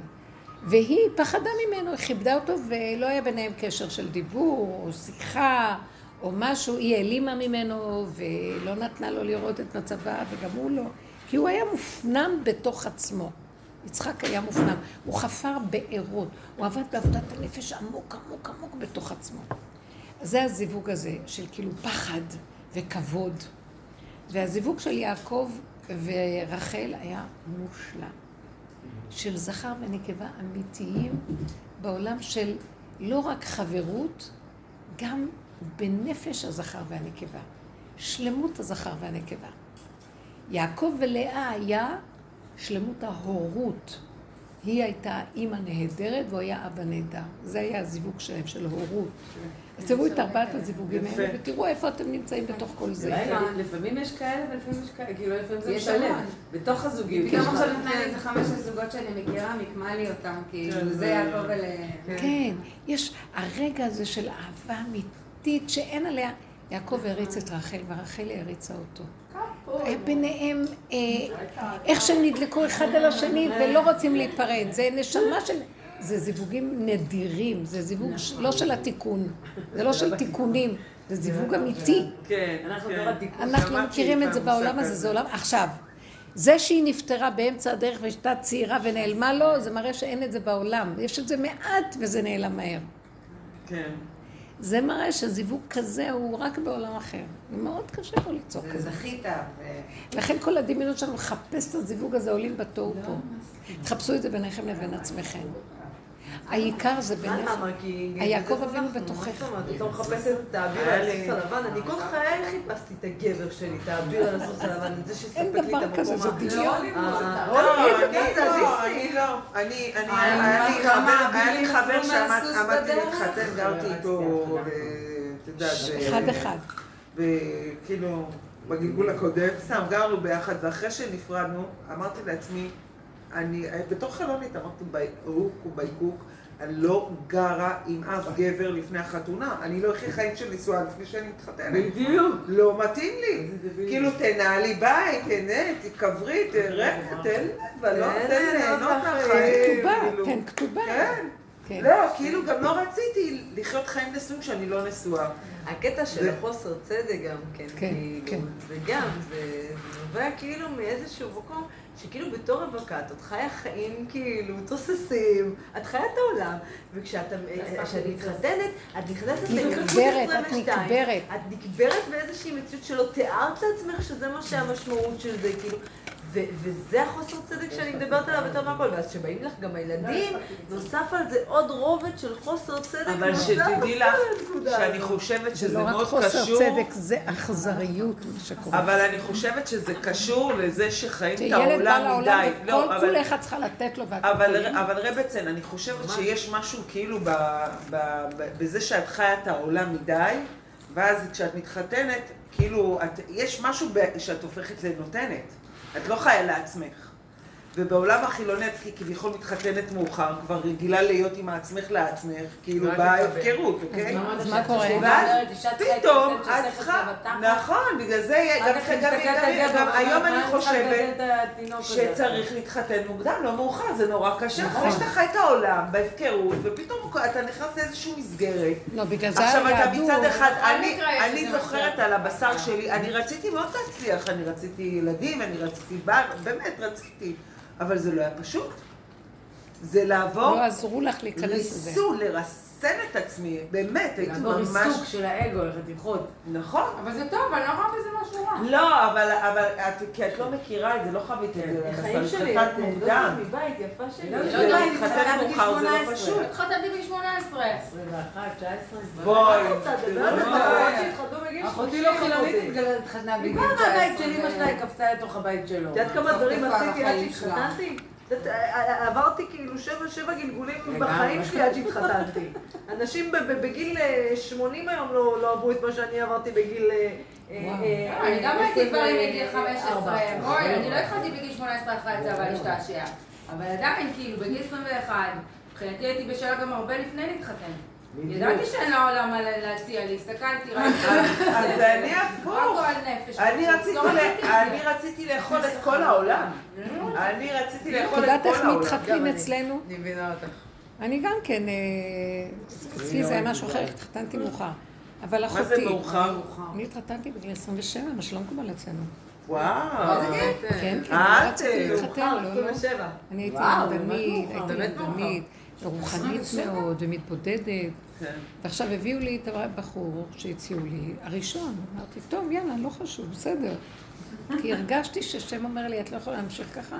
לצורך העבודה שלך את חייבת אה, להתחתן. את חייבת, בגלל זה התחתנתי, כי אני חייבת להתקדמות המדרגה הרוחנית שלי, כי הייתי רק עסוקה. לעומת זאת אחותי, בגיל 18 התחתנה, 17. עכשיו, אבא שלי הלך, היה שם איזה בחור בישיבה, שהוא מצא חן בעיניו, אז אה, הוא שאל אותו כמה שאלות וזה, למה הוא בחר איזה אחד שידע, ש, שהוא שאל אותו איזה שאלה, הוא אמר, אני לא יודע את התשובה, הוא אומר, זה אני רוצה. הוא לקח אותו, עכשיו הם נפגשו, אז הם ישבו ודיברו בחדר חצי שעה. כשהוא יצא, אז אה, האבא שלי שאל אותו, נו, זה נראה לך? אז הוא אומר לי, כן, נראית לי מתאים, הכל מתאים, חצי שעה. אז הוא אמר, "אה, רגע, לא, אני לא, אני חייב ל- לחזור להסתכל עליה, כי אסור לקדש אישה בלי שמס... שרואים אותה. צריך לראות את האישה קודם. והיה צנוע. נכנס, הסתכל עליה ואמר, נראה לי בסדר, וככה הם התחתנו אחרי חצי שנה. אתם מבינים איזה צורה של חתונה זאת? פשוט. בכלל ככה, זה לזה, זאת לזאת, לא חושבים, לא כלום, מסדרים להם הכל, מלהיבים אותם, ואחר כך מתחתנים. ככה זה מונע הרבה בעיות, אני לא אגיד לכם. לא, יש משהו בזה, לא, זה לא. אני, אני לא יכולה לשמוע את זה. יש משהו בזה. אתם לא נורמליות, מה זה מונע בעיות? היא מתחתנת, אין להם מושג מי... כלום לא צריך. מה יש לך? אני הכרתי את הסף שלושה חודשים? בחופה. אני זה לא דוגמה, אני דוגמה גרועה. מה יש לך מזה. שאת מכירה? זה צלקות על צלקות. כן, מה זה נותן בכלל? לא, לא, אני לא, העולם אנחנו. לא יכולים להבין דבר- את הדבר הזה, כי אנחנו בכלל באות מעולם אחר. אבל כשאת גדלה למושג כזה שאבא שלך או אימא שלך מוצאים לך את הזיווג, אבל גם הם בודקים. כאילו, במקרה הזה אבא שלה לא בדק הרבה, לא, הוא רק הוא שאל בדק, אותו ש... הוא מכיר, זה משפחות שמכירים. בסדר, אבל שואלים וחוקרים ועניינים ומידות ועניינים קג"ב, ומה חבל רוצה. כל מה קג"ב. ש... כן, ממש. לבני ברק, יש לך את כל ה-FBI והצלבות של והקג"ב. הגנטיקה ומה שאתה רוצה הם יודעים עוד לפני שהם בכלל מכירים ביניהם. לא, וכשיושבים ההורים אז הם גם מדברים על הנייר טואלט, מי יביא את הזה ומי יביא את זה. אימא. ואבא. הנה, והיא מכירה את בעלה בגיל 11. אהב לנו משקה וטביזל קשקה וזהו, זה לו מזעזע. לא, זה באמת, האמת היא שזה באמת שטויות, כי זו אמירה שהיא כאילו לא קשורה לקדוש ברוך הוא. באמת שזה... לא, זה תוכנית הגלות, היא צודקת. נכון. זה תוכנית הגלות, עלינו אין דמיונות, אין כלום, יש תוכנית. נכנסים ונוסעים בעול ונגמר הסיפור. אנשים נכנסו לחתונה ויצאו מהחתונה ובכלל לא היה ביניהם חיבור אמיתי של נפש, זה רק היה כמו הזיווגים שדיברנו. אולי, שפר חלקם. להיות חברים, אולי שפר חלקם ואני לא להיות זה, אבל רוב זה. האנשים זה לא... זה לא. עולם התיקון. זהו, כן, לא כן, שואלים עולם שאלות. התיקון. באנו לתקן. אבל אני אגיד לך, רבנית, פה כן, כמו אנחנו הכלב, זה אני עוד פעם חוזרת. לנקודה של הצדק, כי כשאני מתבוננת בזה, ואני רואה את התיקון שהשם נתן לי כל פעם. ואני מתבוננת, אני לא כל לחתונה. אתה לא נורמלי, עשרת זה לא. פייר, זה לא, מה, היית אומרת חמש הכי קשים, בגלל אליי זה. כאילו, את ההארדקור, אליי, מה- למה? מה אתה רוצה ממני, כאילו, למה ככה? אני כל הזמן בלמה ככה, אני כל הזמן התפעמות. זה סוג של נשמות, זה שוק סוג אחר, מה- זה סוג אחר של נשמות. לכן גם זה נשמות שיכולות להתאים למשיח, כי זה נשמות שבאות מעולם התוהו, תודה רבה. נשמות אחרות. הם מסוגלים ל- לעבוד עם משיח, אלה לא מסוגלים. עולם התיקון לא עובד עם משיח. לא יכולים להכיל את עניינו של משיח. עניינו של משיח מתאים לבעלי תשובה בגלל שהם הם מרדנים, הם יצאו מהגדר של הסדר התיקון. ואילו, כי זה צריך כדי לבוא, להביא גאולה, צריך למרוד בסדר התיקון, נגמר. ואילו אלה לא יכולים לגמור את זה, לא יכולים לצאת, לצאת מהגלות, זה... תוציא אותם, אה, את הגלות אה, מתוכם, הם לא יכולים, את תרגיעי. אני גם- חייבת לספר לך משהו. כשאני- כגודל הירידה, גודל כשהכרתי, העלייה. אה, לחזק את עצמנו בעלי- איכשהו. כן, נכון. בעלי הרבני, הכרנו בתל אביב, אני ובעלי. אני ובעלי הכרנו בתל אביב. שלושה חודשים אחר כך עליתי. היה לנו לוי דווי שלושה חודשים כיף, ואחרי שלושה חודשים חליתי נורא, והוא נשאר איתי. מאוד הפתיע אותי. ועברנו הכל ביחד, כל כך הרבה, נראה לי כמה גלגולים בתוך הקשר הזה, וואו. זה כאילו שאנחנו כבר בני 70 ועכשיו אנחנו... באמת. אז אני אומרת, מה שאני רוצה להגיד זה דווקא בהקשר שלה, מחגה, לא נורא, זה שהיה לי המון המון המון ניסיון כל הזמן לתקן את האבי בעלי, כל הזמן, כל דבר שהוא עשה, למה? כי אני נכנסתי בדרך מסוימת, הוא לא חשב שאני כל כך רצינית, אבל היה לי את החולי, היה לי זה, אז הלכתי עד הסוף גם עם כל מיני דברים, והוא בכלל לא, הוא היה הפוך לגמרי. אז נורא נכנסתי בזה בהתחלה, וכל דבר זה הגיע לדברים הכי קטנים, על איך, אתה, איך, איך הוא מחזיק את הכוס של הקידוש, אה, איך הוא אה, כן. אומר עימדי, עימדי, עימדי, לא משנה, כל דבר היה מלחמות לשנות אותו. וואו. וזה הגיע בשיא המחלה, ל- הניה גם יודעת, לפיצוצים, חבל לך על הזמן ברמות, שהוצאתי ממנו את הבהמה הכי גדולה שיכולה להיות. זה לפני החתונה? אחרי, תוך אחרי. כדי, תוך כדי הנישואים. אפילו היה לי פחד שם. אבל יום אחד אני זוכרת שבשנייה אחת זה התפרק. שאחרי כל זה, כל הדברים האלה שעברנו וזה, הייתי חסרת אונים, הייתי בתוך הדרמה של הדבר, את לא מבינה מה הוא עשה לי, אני לא, איך אני, איך אני אתמודד עם זה, איך אפשר לחיות עם ככה, אני לא מוכנה... איך אפשר להחזיר את הכוס ככה ולא איך ככה? איך ככה? את לא מבינה, זה כאילו בעל פניו, זה באמת סרט, ואנשים יעשו מזה טרגדיה. ואז אני זוכרת ששלחתי לרבנית אה, נווה הודעה, תשמעי, קרה ככה וככה, ואני, תשמעי, אני צריכה לקבל פה החלטה. הייתי בתוך הסרט לגמרי, ואז היא אומרת לי, לא קרה כלום. ו- הדמיון של הבן אדם. ואז הבנתי שאני רק אשנה את הרעיון שיש לי פחד. אני אשנה את הרעיון של לשנות אותו. אני אשנה את הרעיון של כל דבר. נכנסתי למקום מאוד שקט, והתחלתי לחיות איתו בשלום. אני אגיד לך את האמת, מבחינתי המון המון דברים קרו לפני ברור. כל הדמיון נפל. ובאופן נורא טבעי התחיל להיות שותף מלא. כן, סליחה, מה קשור אליי הוא? תחיה תחייה את החיים שלך, מה קשור אליי? לשים עליו עין, לעשות לו עין רעה. וכמעט פירקתי בית הזה, כי חס ושלום. מבינה? כן, כן. אבל אני זוכרת שהיית באה לשיעורים בהתחלה, לא קלטת את הרעיון הזה, היית צריכה לעבור את כל המהלכים האלה אני. זוכרת את אה, השיעור המכונן, כוחנות חזקה. שנכנסתי לפה, ואת. אומרת, אין כאב. זה, חוזרת הביתה, אני אומרת, מה זה השטויות האלה, אין כאבים. ואז, כשישבתי בבית, רק אחרי שכעסתי וזה וזה, אז ישבתי וזה ירד לי ללב. כן, ואז אמרתי, רגע, מעניין, יש פה מה... אה, כן, אנחנו כבר... עזבתי את ההתנגדות, ואז כמובן את זוכרת. ברור, אה, איזה לאחר יופי. כל ברור. התהליכים האלה חשובים לבנייה. אולי אולי זה יעבור לכולם, או שיכול להיות שזה יעבור ממנה, אבל אל תזמי את זה? להעביר אותה. זה מה שאני אומרת. עכשיו, לא, המעבר זה בא שלה... מהם. לא, זה לא בא מהם. כאילו- זה בא כי החברות עוברות, הן רוצות להיות עם החברות. לא, הן היו אומרת, יכולות זה להישאר באותו זה בא מקום. זה גיל של השפעה מאוד. בא- מאוד. אם הלב שלי היה רגוע, אה, לבוא מבית לא יעקב. לא רגוע. לא יכולה לדעת את עצמי, אני גם אם אני טועה, אמרתי ש- אז מה את- היא טובות. אנחנו פשוט אומרת? הבנות שלנו המון שנים ביחד, כל השנים ביחד. ומה את אומרת? מה את אומרת, ליאת? ליאת אה, מרגישה שזה מסוכן. אה, להעביר אותם לאולפנה. יש שם התפרקות, יהיה התפרקות בכל מסוימת. מקום יש התפרקות, אבל בוא לא, נגיד, לא, אבל כאילו... בבית יעקב יש איזה משהו שגודר את החיצוניות. אולי בגיל קצת יותר מבוגר כדאי להוציא. כן, יש גילאים שהם. צריכים את הכוח הזה שהם... אה, כי כבר שמה, זה לא, נניח הבנות שלי כאילו הן נמצאות באולפנה, אה, אבל זה בית ספר של מא' עד י"ב.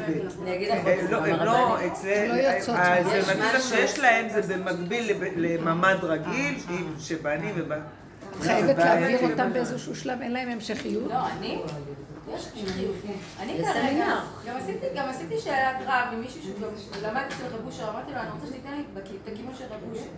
אל תיתן לי תשובה זה.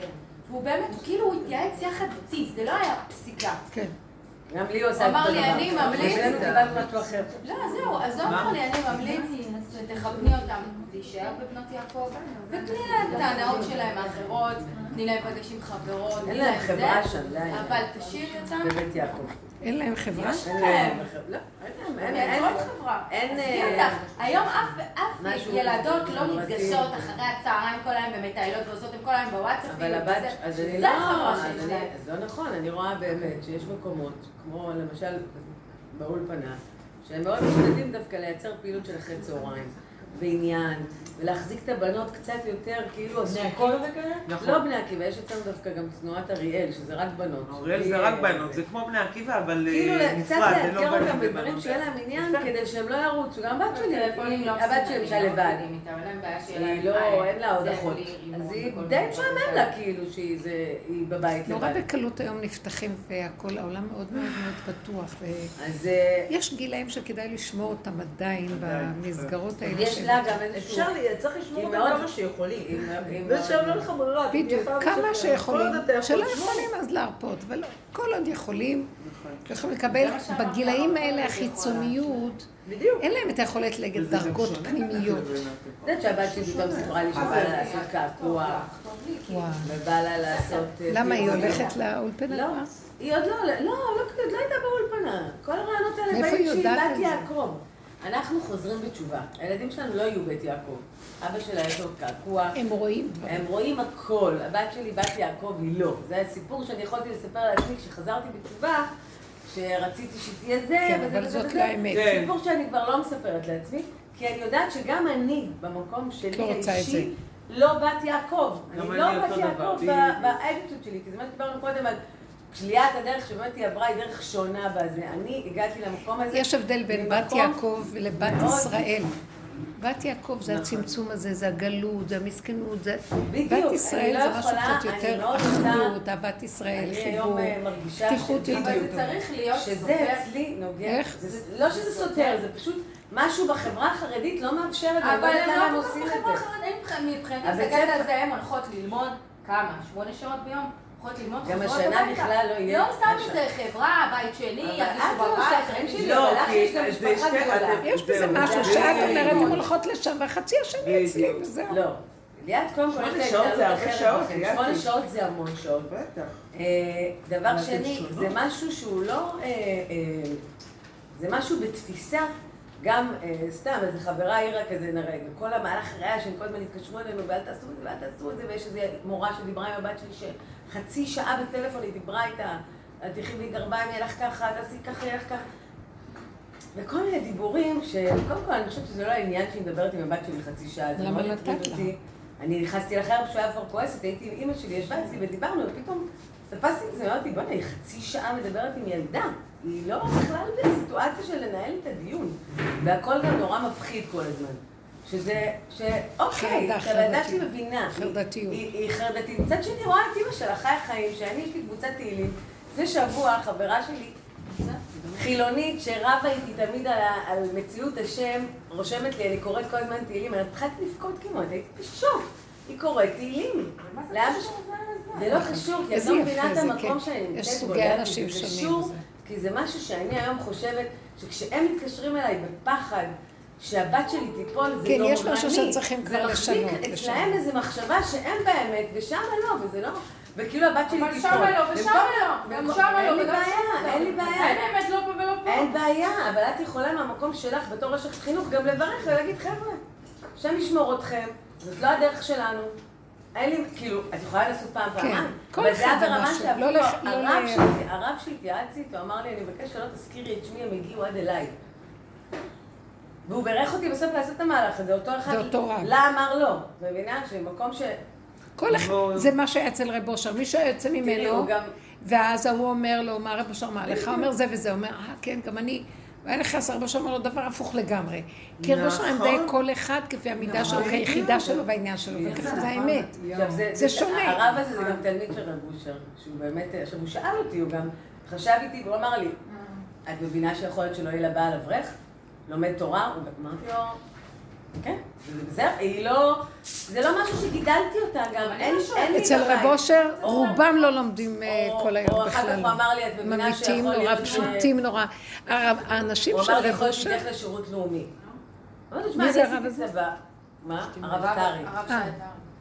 הוא אמר לי, את יודעת שיכול להיות שהיא תעשה, הוא בעצמו משגיח בישיבה של אה, חרד"ל כזה דתי לאומי. ויש לי אחד שכן שלו איזה. הוא אמר לי, תעשה שירות לאומי. אמרתי לו, תשמע, אני לא יודעת. הנה, עכשיו שמעתי מחברה טובה שבת שלה מסיימת סמינר י"ב ורוצה לעשות שירות לאומי, חרדי. אמרתי לה, אם גרנטי תרצה. לעשות. אני עשיתי צבא, וזה לא משהו שיושב אצלי בגיל כ... 12, אני לא אתן לה לקבוע לאן עכשיו, הרבה בנות גם. עזבו משם, מושג. ויש לה אנטי מאוד גדול על המקום הזה, ולא בא לי להילחם איתה, כן, אני ולא בא לי לריב איתה, והיא חושבת שיהיה לה נורא כיף. כל אחד בעניין שלו, בלי להשוות, בלי לראות, בלי כיף. גם כלום. האמת, הרבנית, זה ליד הבית שלי. היא עוברת כביש, פה היא נוסעת עד לתל אביב. אבל הייתם הכי קשורות, הילדות היו קשורות, לא? הילדות קשורות, הן לא, יישארו קשורות, כי הן להגיד, אבל הן לא יישארו קשורות עכשיו. הן משפחה. החינוך יהיה שונה, זה יפריד לא ביניהם. הנחתות. לא, ליד דברים זה היה פרפרנט. אז תשמרי שהדברים אין לא... י- משפחה בקשר, כאילו. אני מבינה, אבל בכל. איתי, אצלי, הולכות איתי לכל מקום, כאילו מהילדות שלי, אנחנו מאוד, אה, אנחנו לא... יש ב- השפעות במקומות חיצוניים. ברגע שמתחילות להחזיק את המכשירים האלה וכל זה. יש להם את המכשירים האלה. זה שלי שלי. יש להם את שלה ואת שלו, את של הדוד ושל הדודה והדוד. יש להם. הבנות שלנו לא סגורות. נקודה. אם הבת שלי אמרה לי, אמא, אני חולמת על קעקוע, שזה הדבר האחרון שחלמתי שהיא תגיד לי, והיא לא הייתה בשום אולפנה. והיא אמרה לי, אני חולמת על קעקוע ועל נזם באף, אז שלום ולהתראות, אז שיהיה די. לא יוכלו, אני אגיד לכם היא משהו, הדור הבא לא יוכל לי, "אמא, לעצור את זה. אני, לדעתי אני יפה, לא, לא, ליאתי, לא אני, אני, שהשם לא אני. אומרת לה, נכון, היא אמרה לי, אמא, אני לא אעשה את זה כי השם לא מרשה, אל תדאגי. אני לא אעשה את זה, אמרתי, את יודעת, וגם להגיד שזה חלום, זה מה זה, כאילו, חלום לעשות קעקוע. כי ילדה מה זה, ב-12, מישהי, את אז אני- לוקחת זה מה שאני אומרת. אז אני מפרקת לה את זה, שכולה זה חלום, ואמרתי לה, זה כמו לרצות להיות בלונדינית. תעשי את זה, אחרי עשר דקות תגידי, וואו, מה אני צריכה את השטות הזאת? כן. זה סתם קשקוש, כאילו אני מדברת איתה... היא ככה, הולכת איתה מן האמת הפשוטה מאוד. פשוט כן, ומאוד נכון. חברי. נכון. ומאוד זה, ואני אומרת לה, אני גם לא לא יכולה להגן לפחד עלייך כל לא החיים. אני שלך, מגנה לא עלייך. היום, זה אני לא בסדר. יכולה להגן עלייך, תנוחי, דווקא לא מאוד. היא מאוד באה להתגונן. לכי עם האמת הזאת, בגלל לכי עם שאני. פתוחה איתה, אז היא באה ככה. להתגונן אצלי כל הזמן. ותבקשי כל הזמן, רגע, יש לי רק משהו נוסף להגיד, אפשר רגע להגיד משהו? יש לי שליטה על הטלפון אני רוצה. רגע להגיד אין לה משהו. וואטסאפ. זה לא "תפתחי חשוב. לי ואז תסגרי לי. היא אוקיי. כאילו, היא רוצה שאני אשמור עליה. אני רוצה להגיד לכם משהו. רגע, בדרך הזאת, זה לא חשוב מה זה יעשה ככה או ככה או ככה או ככה. הקשר שלנו עם בורא עולם עוזר לילדים. מה הקשר צריך להיות? אל תשאירו את זה במוח, בהבנה, בהשגה, תורידו את זה לפה ולדיבור. תתפללו, כל אחד בנקודה שלו, תבקשו. תגידי לו, מה שלום? אני, זה מה שמתאים לי. אני מביא אותם עד למקום הזה, שמתי נפשי בכפי, אני רוצה אותם שייכנסו בתוך יסוד האמת, ושהם בעצמם יפתחו חוש של אמת עם עצמם, והם יהיו, לא אני צריך לרדוף אחריהם, ולא החרדה, ולא הפחד, ולא כלום. מתוך נכון. עצמם, אז תרחם עליי ותעזור לי, ואל תעזוב אותי, ותהיה איתי, ותשמור על הילדות, תעשה לי ככה, תעשה ככה, תעשה ככה. כל הזמן הפה שלנו צריך להיות פתוח. דעו לכם שזה א', ב' בכל הדרך הזאת. אין כוחנו אלא בפה רב אושר היה אומר. כל הזמן למצוא סיבות להתפלל אליו, ולהגיד לו, ולבקש, ולהתחנן. זה בעניין שלי עם עצמי, בעניין שלי עם הילד שלי, בעניין שלי עם הבעל, בעניין שלי... זה, הם רק סיבה מראה ומקל ליצור לנו אפשרות של תפילה וחיבור להשם. וזה מחבר אותנו להשם. הדיבור מאוד מאוד מאוד חשוב. זה מפתח, הדיבור זה השם. הוא מדבר, הוא מדבר דרכנו. זה לא אני מדבר בכלל, מי זה אני? אם המוח גונב אותי ברעיונות של עץ הדת, אז המוח גונב. אבל אם אני הולכת עם האמת, אז זה השם מדבר, מנצל את הדיבור, והאמת נכנסת, תכנים של אמת. דברו עם השם, כל הזמן אני מדברת איתו. לאחרונה אני מקבלת מסרים חזקים רק לדבר, ואל תפסיקי לדבר, ותגידי לו, כי את יוצרת על ידי הדיבור מציאות. את אומרת לו והוא עושה. הוא לא יודע מה לעשות, את צריכה להגיד לו, תשמור לי על הילדות. זה הדרך שבחרתי. זה הכיוון, כי אין לי משהו אחר. אז תשמור עליהם. אני לא רוצה שהם ילכו, אני רוצה שהם יהיו שמורות. אני לא רוצה שהם יהיו חזקות בתוך נפשם, ומתוך עצמם יבחרו וידעו איפה הנקודה של מה נכון למה לא נכון. תרחם עליי ותצרף את זה, ותעזור לי ואל תעזוב מה. שאני כל הזמן מחדירה לה זה רק השם והדמיונות האלה. ואז אני אומרת, גם אם היא תפגוש את הדמיון, ויש לכם כל הזמן מפרקים אותו, אז יהיה לה עכשיו, לעומת את זאת, אני הייתי. מציעה לך לליאת תפילה מהסוג הזה. זה שאני אמרתי שהם יישארו במסגרת, ושיהיה להם מסגרת חיצונית שהיא תומכת ונותנת את הזה, כדי שאני לא אצטרך להיכנס בשומרי החומות הזה. אבל בכל אופן, רבי ראשם, אני מבקש ממך שתיתן להם את הלב החזק, כי- אתה נותן לי בעבודה שלי, כי העבודה שלך עובדת, אז זה ישפיע עליהם. תן, תשפיע עליהם מהעבודה שלי, שהם יהיו אנשים אמיתיים, ושהם לא ייכנסו בחרדות של הדת והחרדתיות הזאת, וילכו לאיבוד על ידי החרדה.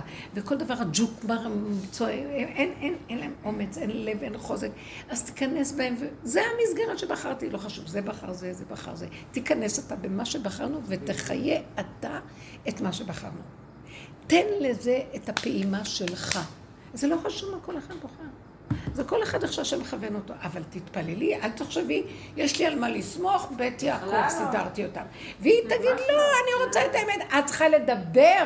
זה לא מספיק שאת עושה עבודה. את צריכה לדבר שאת רוצה שייכנס בהם הזיץ, כאילו הזץ הזה של הזיק של ה... תדליקי אותם. אמרה לי מישהי, אני היום מלמדת את הילדים שלי, אני מדליקה אותם על השם. אני סיימתי לגונן, היא אמרה לי. אני עכשיו רק מדליקה על השם. אין לנו משהו אחר, לא שאין מעצמם. למה? כי רגע. ויש להם למי. לפנות. איתך, תפנו, מחזיק. תלמדו אותם תורה, לפנות להשם, הלכה. לדבר, לבקש, להתחנן, מה אתה רוצה ממני? את יודעת משהו? תגידי לה, מה את רוצה ממני? יש לך את השם, תדברי, אני גם עושה אותו דבר. תראו, אני לא יודעת כלום, אני רק צועקת אליו, מבקשת, תדברו לילדים את האמת מגיל קטן. היא רואה אותנו, מגיל קטן, מה. אתם רוצים ממני? אפילו שילד בא, אמא, הוא עשה לי, הוא עשה לי, לכו להשם, תגיד להשם, מה אתה רוצה מהחיים שלי? גם אני צועקת, זה עשה לי, והוא עשה לי, ואתה עשית לי, ואבא עשה לי, וכל זה. אני צועקת להשם, תלמדו אותם את היא גם הדרך רואה את ההתלבטות. שלי, היא רואה את הדרך שלנו, היא כן. קולטת שאני עכשיו בצומת, והיא גם מאוד מנסה, היא כאילו לא מלחיצה אותי מצד אחד, למרות שהיא מאוד לא רוצה לחזור לבית ספר שהיא הייתה בו, כי אני לא נתתי לה תשובה כן, סופית. כן. היא מרגישה ששם היא לא יכולה להיות יותר, מבחינתה זה כבר כאילו לא, כן. לא עובד לה הסיפור. ואני גם, אני כן אומרת לה, תקשיבי, היה לך טוב וזה לא נכון, אנחנו שם, את צריכה מאוד להקפיד, ואת צריכה המון גדרות משלך. זה לא אומר שנתתי לך פה שאת פורקת. זה רק אומר ככה, ההפך. עוד יותר להיות עלייך לקחת אחריות. מה שאחרת אחרים לוקחים עליה אחריות. אמרתי את לא פתורה הפוך על הפוך, זה אמרתי לה, את בגרות צריכה יותר להיות שם גדולה. שליחה הפוך, את צריכה לא להיות משפיעה.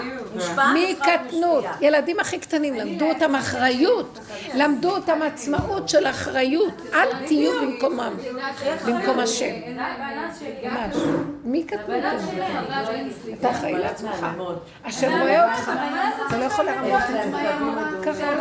אין להם לשמור עליהם. ויש לך לשמור עליהם.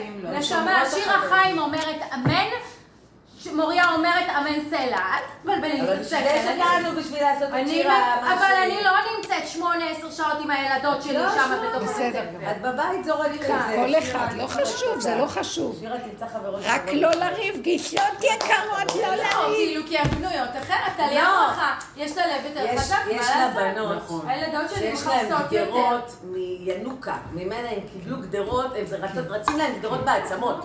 זה לא הבת שלי, לא, יש לה בנות, אני מדברת איתם, לפעמים אימא לא רואה מה שמישהו אחר מדבר עם ילדה, אני יש לי שיחות עם שהיא, כמו שהבת שלי מדברת איתה, כמו שהיא לא מדברת איתי אף פעם. יש להם גדרות בעצמות. זה. בעצמות יש להם זה גדרות. יפה, זה יפה. מאבא שלהם, שהוא הכי אדוק וצדיק ומיוחד ופשוט, ומאמא שלהם שהיא צדיקה מבטן ומלידה, ויש להם גדרות כן. בגוף. אז זהו, אז זה טוב. ויש מקום היום שהן אומרות, אנחנו רוצות שתסמכו עלינו לדרך. עכשיו, זה נכון שהן קטנות, וזה גם אמרה לנו המנהלת של בית יעקב, מי הם שיחליטו ומי הם. יש משהו, אני לא יכולה להגיד לך, בדור, בילדים, כמו האחיין הזה שלי שמדבר, הם בוגרים, יש להם נכון, משהו זה נכון. שהם רואים היום אמת שאנחנו נכון. לא ראינו. זה הם נכון. רואים סותרת את השקר, העיניים. הם רואים הם רואים את השקר מתפרק מול העיניים כן, שלהם. כן, ואני יש לא יכולה. להמשיך ולהחזיק. ולהגיד לה, לא, אז תמשיכי לשים את המסכה. אז. אני אומרת, היום אנחנו עובדים על דרך שהיא באמת חזקה. כי זה הכוח האחרון שנשאר לנו. כי זה מה שיש לי לתת. לה. בית יעקב לא יכול לתת לה את העוצמה הזאת של איפה שאת הולכת, כמו שחב"ד מדברים על שליחה, מורה של חב"ד פגשה אותי, מכירה את הבת שלי. אמרה לי, תירגעי, היא שליחה, ויש לה שם עכשיו דרך במקום הזה, והיא שם צריכה לתת עכשיו משהו, ובגלל זה היא מרגישה שהיא צריכה, כי היא לא, הולכת, היא לא רוצה למרוד. טוב לה, היא לא רוצה למרוד, אני לא מרגישה ממנה שיש לה איזה חיים שאנחנו, היא בת יחידה, היא החיים של התותים, הכל סביב סביבה, היא לא בסיטואציה של, אה, נראה לי. לא, זה, אבל גם אם היא אני תעשה. חושבת, אני חושבת... לא יודעת, היום, חוץ מהשכנה. היום, אני חושבת שהיא מהממת, כאילו, ילדה טובה. מה עם השכנה שלה? ואותו דבר גם הבנות שלה, הן כמו אחיות שלך. אז נכון שאחת מהן מושפעת יותר. ילדה והיום היא חווה איזה משהו. אבל- כל אחד יקבל את הטיפול שמתאים. יש לדעתי גם כוח בזה שהן ביחד, באמת. זה הכי הכי אני קשה לא עשיתי הרבה כמעט עם. מכות. כי יש להם, הן שומרות, הן סמן אחת לשנייה. אז אני יודעת שנגיד אם היא תזרוק לאמא בת, שהיא תראה אותה הולכת ימינה, היא תדע שמה שנקרא מישהו פה מהבית עכשיו מסמן לה... הן שומרות אחת, לא ממקום רע, ממקום שהן הן חיות את זה. גם המשפחה בגיל כל 14 המשפחה- שלה, כל האחים של בעלי חוזרים בתשובה. וכולם שם בתוך, יש אחד שהוא יותר דתי, הם כל הזמן חיות את ה... את המיזוג הזה שאנחנו מנסים לייצר, לא, זה ללכת בד, זה ילדים שהם לא, הם לא באים, אנחנו לא חיים בית יעקב, אנחנו לא. יפה, אז הם כל הזמן רואות, נגיד שנגיד אנחנו הלכנו לחוף ים, אז ליד אמרת חוף מופרד, ואז ראינו את החוף המופרד, והחוף המופרד היה מפוצץ. בנשים זה היה כמו מרק בני אדם, כאילו זה כבר לא היה ים, זה היה מזעזע. כן. תקשיבי, ראיתי את זה ו... היה לי כמו כאילו... סחרחורת, אני קיבלתי סחרחורת. שנייה, את כאילו עוברת משם ריק, שטח ריק. ישבנו שם, הבנות, נכון. איזה בנות. והרגשתי עם זה הכי נכון, והכי הגיוני, אחר כך הלכה גם אחת הגיסות שלי לשם לקלח את הבת שלה, היא חזרה, היא פרואנית שהתגיירה. אומרת לי, מה זה? חיתולים וזבל. אמרת לי, מה זה? ככה אנשים מתנהגים במקום שלא שומרים. נשים זקנים, אין להם כוח, אמרתי לה, הם השתחררו. יוצאים. אין להם כוח, אין, שבועיים אין, הם אל יוצאים תלמדו זכות, אין להם בטבע, הם כוח. רוצים קצת... התנאים שם מאוד קשים, אין כוח, אין כוח. נשים עובדות. אמרתי לה, הם יוצאים כל אין כך, כוח, אין כל כך כסף. אין יכולות. אין שבועיים, שבועיים. בשנה האנשים האלה יוצאים, ישבו משפחה. אני מסרתי את היא אמרה לי, תגידי, הם להם." קנדים? כי הם היו לבנים ברמה של שקיפות. אמרתי לה, זה לא קנדי, זה כמו שאני אומרת לילדים שלך, אמרתי להם, פשוט לא רואים את השמש. זה שבועיים בשנה שהם באים לים, והם קצת כאילו אה, נחשפים לטבע, הם לא יודעים אפילו איך להתנהג פה. זה לא ממקום רע, הם לא רוצים ללכלך. הם פשוט מלא ילדים ומלא בלאגן, והם עולים אחר כך למכוניות. הם לא מתורגלים לכל הדברים הם לא. מתורגלים עכשיו, זה. משהו ש... זה מה שאני אומרת, שהילדה שלי לא גדלה ככה. אז זה לא שהיא לא רואה את הסיטואציה האחרת, היא רואה את גיסתי שהולכת חצי כיסוי, היא רואה את זה שרואה ככה, היא רואה את זה שקם מאוחר. הם מסתדרים עם החיים, יש להם כוח. יום-יום. יש להם לא. כוח להכיל את כל מה מה זה שקורה. קשור ליום-יום? לא, אז אני אומרת, כמו בית? ספר, גם משפחה. אז הן- כבר מפתחות בעיניים שלהן את היכולת לראות מה אני לוקח מה... איך אני בונה את עצמי? יושבות כמה חברות מתחילות להתקשקש, ומתקשקש קצת אובר. אבל יש רגע כזה שנכון את שנייה שכאילו עושים עבודה, עושים עבודה, ואז יש עוד איזה, מסבירה. עוד איזה שהוא משהו כזה של של כאילו סחיטה עוד לא סחיטה, את. ואז... אין לי פתאום שהרבנית יצאה התחילה לשאול, בכלל לא מדבר לא, אבל את. מבינה איך בשנייה כאילו אנחנו שמה? לא, על העולם הזה, של לעשות. ממנו מציאות. שלקחת דבר כל כך קטן, כמו איזה בית ספר היא תהיה. ולהפוך היא לא, אבל גם השנה בכלל, הם כי הולכות- תשימו לב לדבר הזה, כל מה שאת עברת בחיים שלך, או אני עברתי בחיים שלך. או זאתי עברה בחיים שלך. פעמיים בשבוע. והילדה הזאת, מה זה משנה? הם הולכות ללמוד פעמיים זו בשבוע. צדיקה, מה? הרי יש לכם את הקורונה, הן? הולכות רק פעמיים בשבוע אני לא סומכת. על טבע האדם, אני אז לא אני. אומרת, פעמיים בשבוע, אנחנו הולכות פעמיים בשבוע. כן, הכיתות האלה יהיו רק פעמיים בשבוע, יהיה הרבה למידה מרחוק. עכשיו, זה עוד בעיה, שגם בבית ספר החרדי אין למידה מרחוק. בכלל מה יש לדבר. שיחות טלפון. אפשר לשלוט קצת, כאילו, לשים גבולות, אבל כאילו, אי אפשר להתנגד ל... אם דברים יצטרכו לקרות, הם יקרו. בדיוק. אבל אני אגיד לכם משהו פשוט. רגע, אנחנו דיברנו עכשיו עוד פעם מהמוח. לא, כי באמת בתי הספר לא בקושי מהמוח, עובדים. מה חשוב לאן ילכו, לא ילכו. בתי. הספר לא עובדים במילא. בדיוק, בתי שיהיה ספר לי לא. נוח. לפחות שיהיה קרוב לבית. אני לא הכי לא, אני לתת לא יכול אינפורמציה, חינוך אני משאירה אותו בבית. חבל על הזמן. אני, אני מבחינתי, אם לא היה לי מצפון עם העט, אנחנו עכשיו בסדר. כמה פנימיות. עברנו את מה שהיינו צריכים לא לעבור. עם שאתמול הם דיברו להגיד ילדה לא בים שבפנימייה, זה. והם כולם קינאו בה. זה. ואת? יאללה, כאילו. הם קינאו שנייה בה. אתמול הייתי. איתם בים. ונפלה עליהם ילדה. הלכתי עם חברות לים, והייתה שם נערה, שאימא שלה זרקה אותה מהבית, שהייתה חרדית עם קרחת, ואחר כך הפסיקה להתחיל, והיא מספרת להם את כל סיפור חיה, ואני ככה, איך אני שולפת אותם, כאילו, מאיפה הילדה הזאת הגיעה? והיא לא ילדה של אף אחד, היא במקרה הגיעה עם מישהי שהיא אני מאמצת לא אותה. שולח, הילדות שלי יודעות לדוגמה להתמודד עם דבר כזה. לא, הם תחקרו אותה, והם באיזשהו שלב קינאו בה שהיא גרה בפנימיה. בואנה, את גרה לבד? ויש לך חדר לבד? וכאילו פתאום הם קלטו ששם אין שקט, יש להם חדר איזה לבד. גיל כזה. ובא להם בכלל פנימיה, לא יודעות ואני קרה להם, פה. תמרוד, שיהיה לכם הכרת הטוב, יש לכם אימא שאוהבת, אמרתי להם, שם זה לבד, היא מספרת להם שהיא מנקה הכל, והיא מסדרת, אמרתי לה, מה, את עושה הכל, כאילו, הם תחקרו אותה לרמת ה... ואני כמה שניסיתי להזיז אותם, כי כמו שאנחנו לא רוצות, אבל אני לא יודעת איפה שהם הביא לי אותה לים, את הילדה הזאת, והם מסביבה במעגל, והם ככה. בסדר, שיכירו אותה, אין שום בעיה. מה, הם זה יצאו מזה אחר כך, במחשבה שלה. שלהם, בהבנה שלהם? אין להם מושג מה זה. לא, תגידי להשם, מה. הבאת לי אותה? מה אתה מראה לי? שיכול להיות שהם ילכו לכיוון הזה, אם תפתחי מדי, אז תרחם עליי. לא, אני לא מבינה בכלל. על מה העניין. אתם יודעות מה זה להיות בפנימייה, יום אחד לא תהיה מסוגלת כזאת להיות בפנימייה. ברור. הייתי בפנימייה, וזה היה אחד הדברים הכי טובים שההורים שלי בדמיונות. עשו לי בחיים. תקשיבי, תקשיבי. תקשיבי, א', זה מאוד מדברת תלוי. הדור הזה, המפונק הזה, אוקיי? יום אחד הם לא ישרדו בפנימייה אמרתי בכלל. אין לה. להם מושג הם בכלל במה מה, הם מדמיינות בכלל. הן להם, חושבות, יעני, זה חדר מאחורי הבית של ההורים, אין להם מושג בכלל. אין מה היא. אמרה להם. אני קמה אין להם בבוקר מושג. אני הייתי במקומות האלה, אני יודעת. זה. לא... לא, לא, שטויות. מצד אחד, תקשיבי, מצד אחד הם אין להם מושג, אין להם מושג, אין להם מושג, אבל מצד שני, אני רואה ילד שכאילו גם היינו, איך הוא יחיה, איך הוא יסתדר, איך הוא זה, כל הזמן אני אומרת לבעלי, תעזוב אותו, הוא יסתדר, עובדה שעד היום כל ההחלטות שלו היו פיקס. ברור, יש מי שמנהל את זה. ואחלה, יש להם את הסייעתא דשמיא שלהם, נכון? נכון. הוא הלך. תקשיבי, שלחנו אותו לפנימייה, שקיבלנו המלצות מפה, הוא היה בלאגניסט ובעייתי, וקיבלנו עם העובד סוציאלי ועם הפסיכולוגית, מה שאת לא רוצה, המליצו לנו על איזה כמה מקומות, ואחד מהם נבחר, כי הוא היה כזה מהדתי, אה, מה, אתה מדבר מהבטן? אה? הבן של בעלך, כאילו? הבן של הבן, למה? כן, מדברת מפה. אוקיי, תודה, כי יש באמת בעיות. לא, אני רואה אותך אחרי זה, צריכה לדבר בקיצור. אז אה, אני... הבטן. בקיצור, לא משנה, בסוף כאילו מסתבר שבמקום הכי טוב שחשבנו בשבילו, כן, כמובן קיבלנו המלצות, הוא הגיע, הוא, הוא כאילו הגיע למקומות מאוד נמוכים. והוא החליט שהוא עוזב, והוא, והוא אמר, אני לא הולך לבית ספר דתי, אני הולך לבית ספר אחר. הוא הגיע לבית ספר ביהוד, שכאילו המקום האחרון שאוספים את הילדים, ומגיעים לשם ילדים טובים, שהגיעו ממשפחות טובות כביכול, ועל, ו, ויש שם משפחות כאילו ממצב הסוציו-אקונומי מאוד גבוה, שמימנו גם משפחות אה, חל, אה, כאילו קיבלו מלגות מהם, ובסוף הוא הצליח, זאת אומרת, הוא, הוא, הוא פתאום הוא רצה בנה את ללמוד. עצמו. ו, והלך לו, והיה יפה, ואני ובעלי הופתענו, לא רק זה, כאילו הוא יצא, הוא הבין שקודם כל שכאילו צריך להיות הוא- בן אדם, לפני בדיוק, הדתי. הוא התאפס, ממש, הוא ממש התאפס, כאילו חברתית, והוא ממש, ולא מזמן היה לו שיחה עם אבא שלו, והוא הוא סיפר לו מה הוא עבר בבית ספר, בפנימייה, לא בגלל הפנימייה, כאילו, מהמקום של איזה מקומות מלו, כאילו נמוכים הוא הגיע, כן, כן. לפעמים זה מסוכן.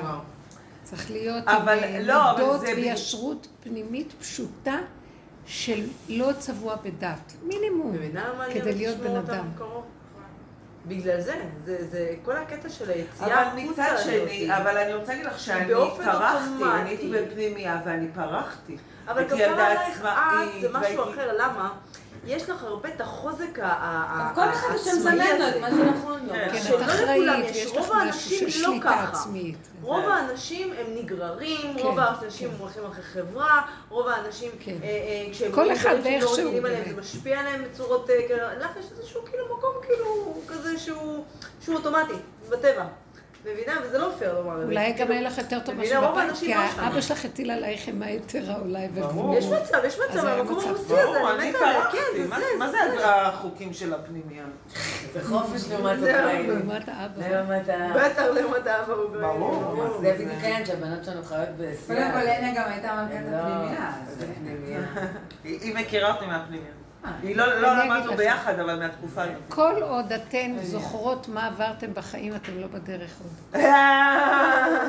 אתן צריכות להגיע למקום שלא אין זיכרון. תזכרו כן. בכלל מה היה לכם, ואתם לא יודעות מי אתן, תאבדו את הזהות, זה סימן שנכנסתם לדרך. שחררו את המוח הזה. להפך, את יודעת מה קורה? הכל תלוי במה עברת, לא לא לא על העבר. לשחרר, לא זוכרים, לא יודעים, זה היה מישהו אחר, זה לא הייתי אני. אני לא, אני רוב אני לא הזמן זוכרת לא שזה הייתי אני אני באותו זוכרת את ה- ככה אני אומרת, זה כל הזמן. לעבור הכל. מה, זו הייתי אני באותה תקופה? ככה התנהגתי, ככה עשיתי? כן.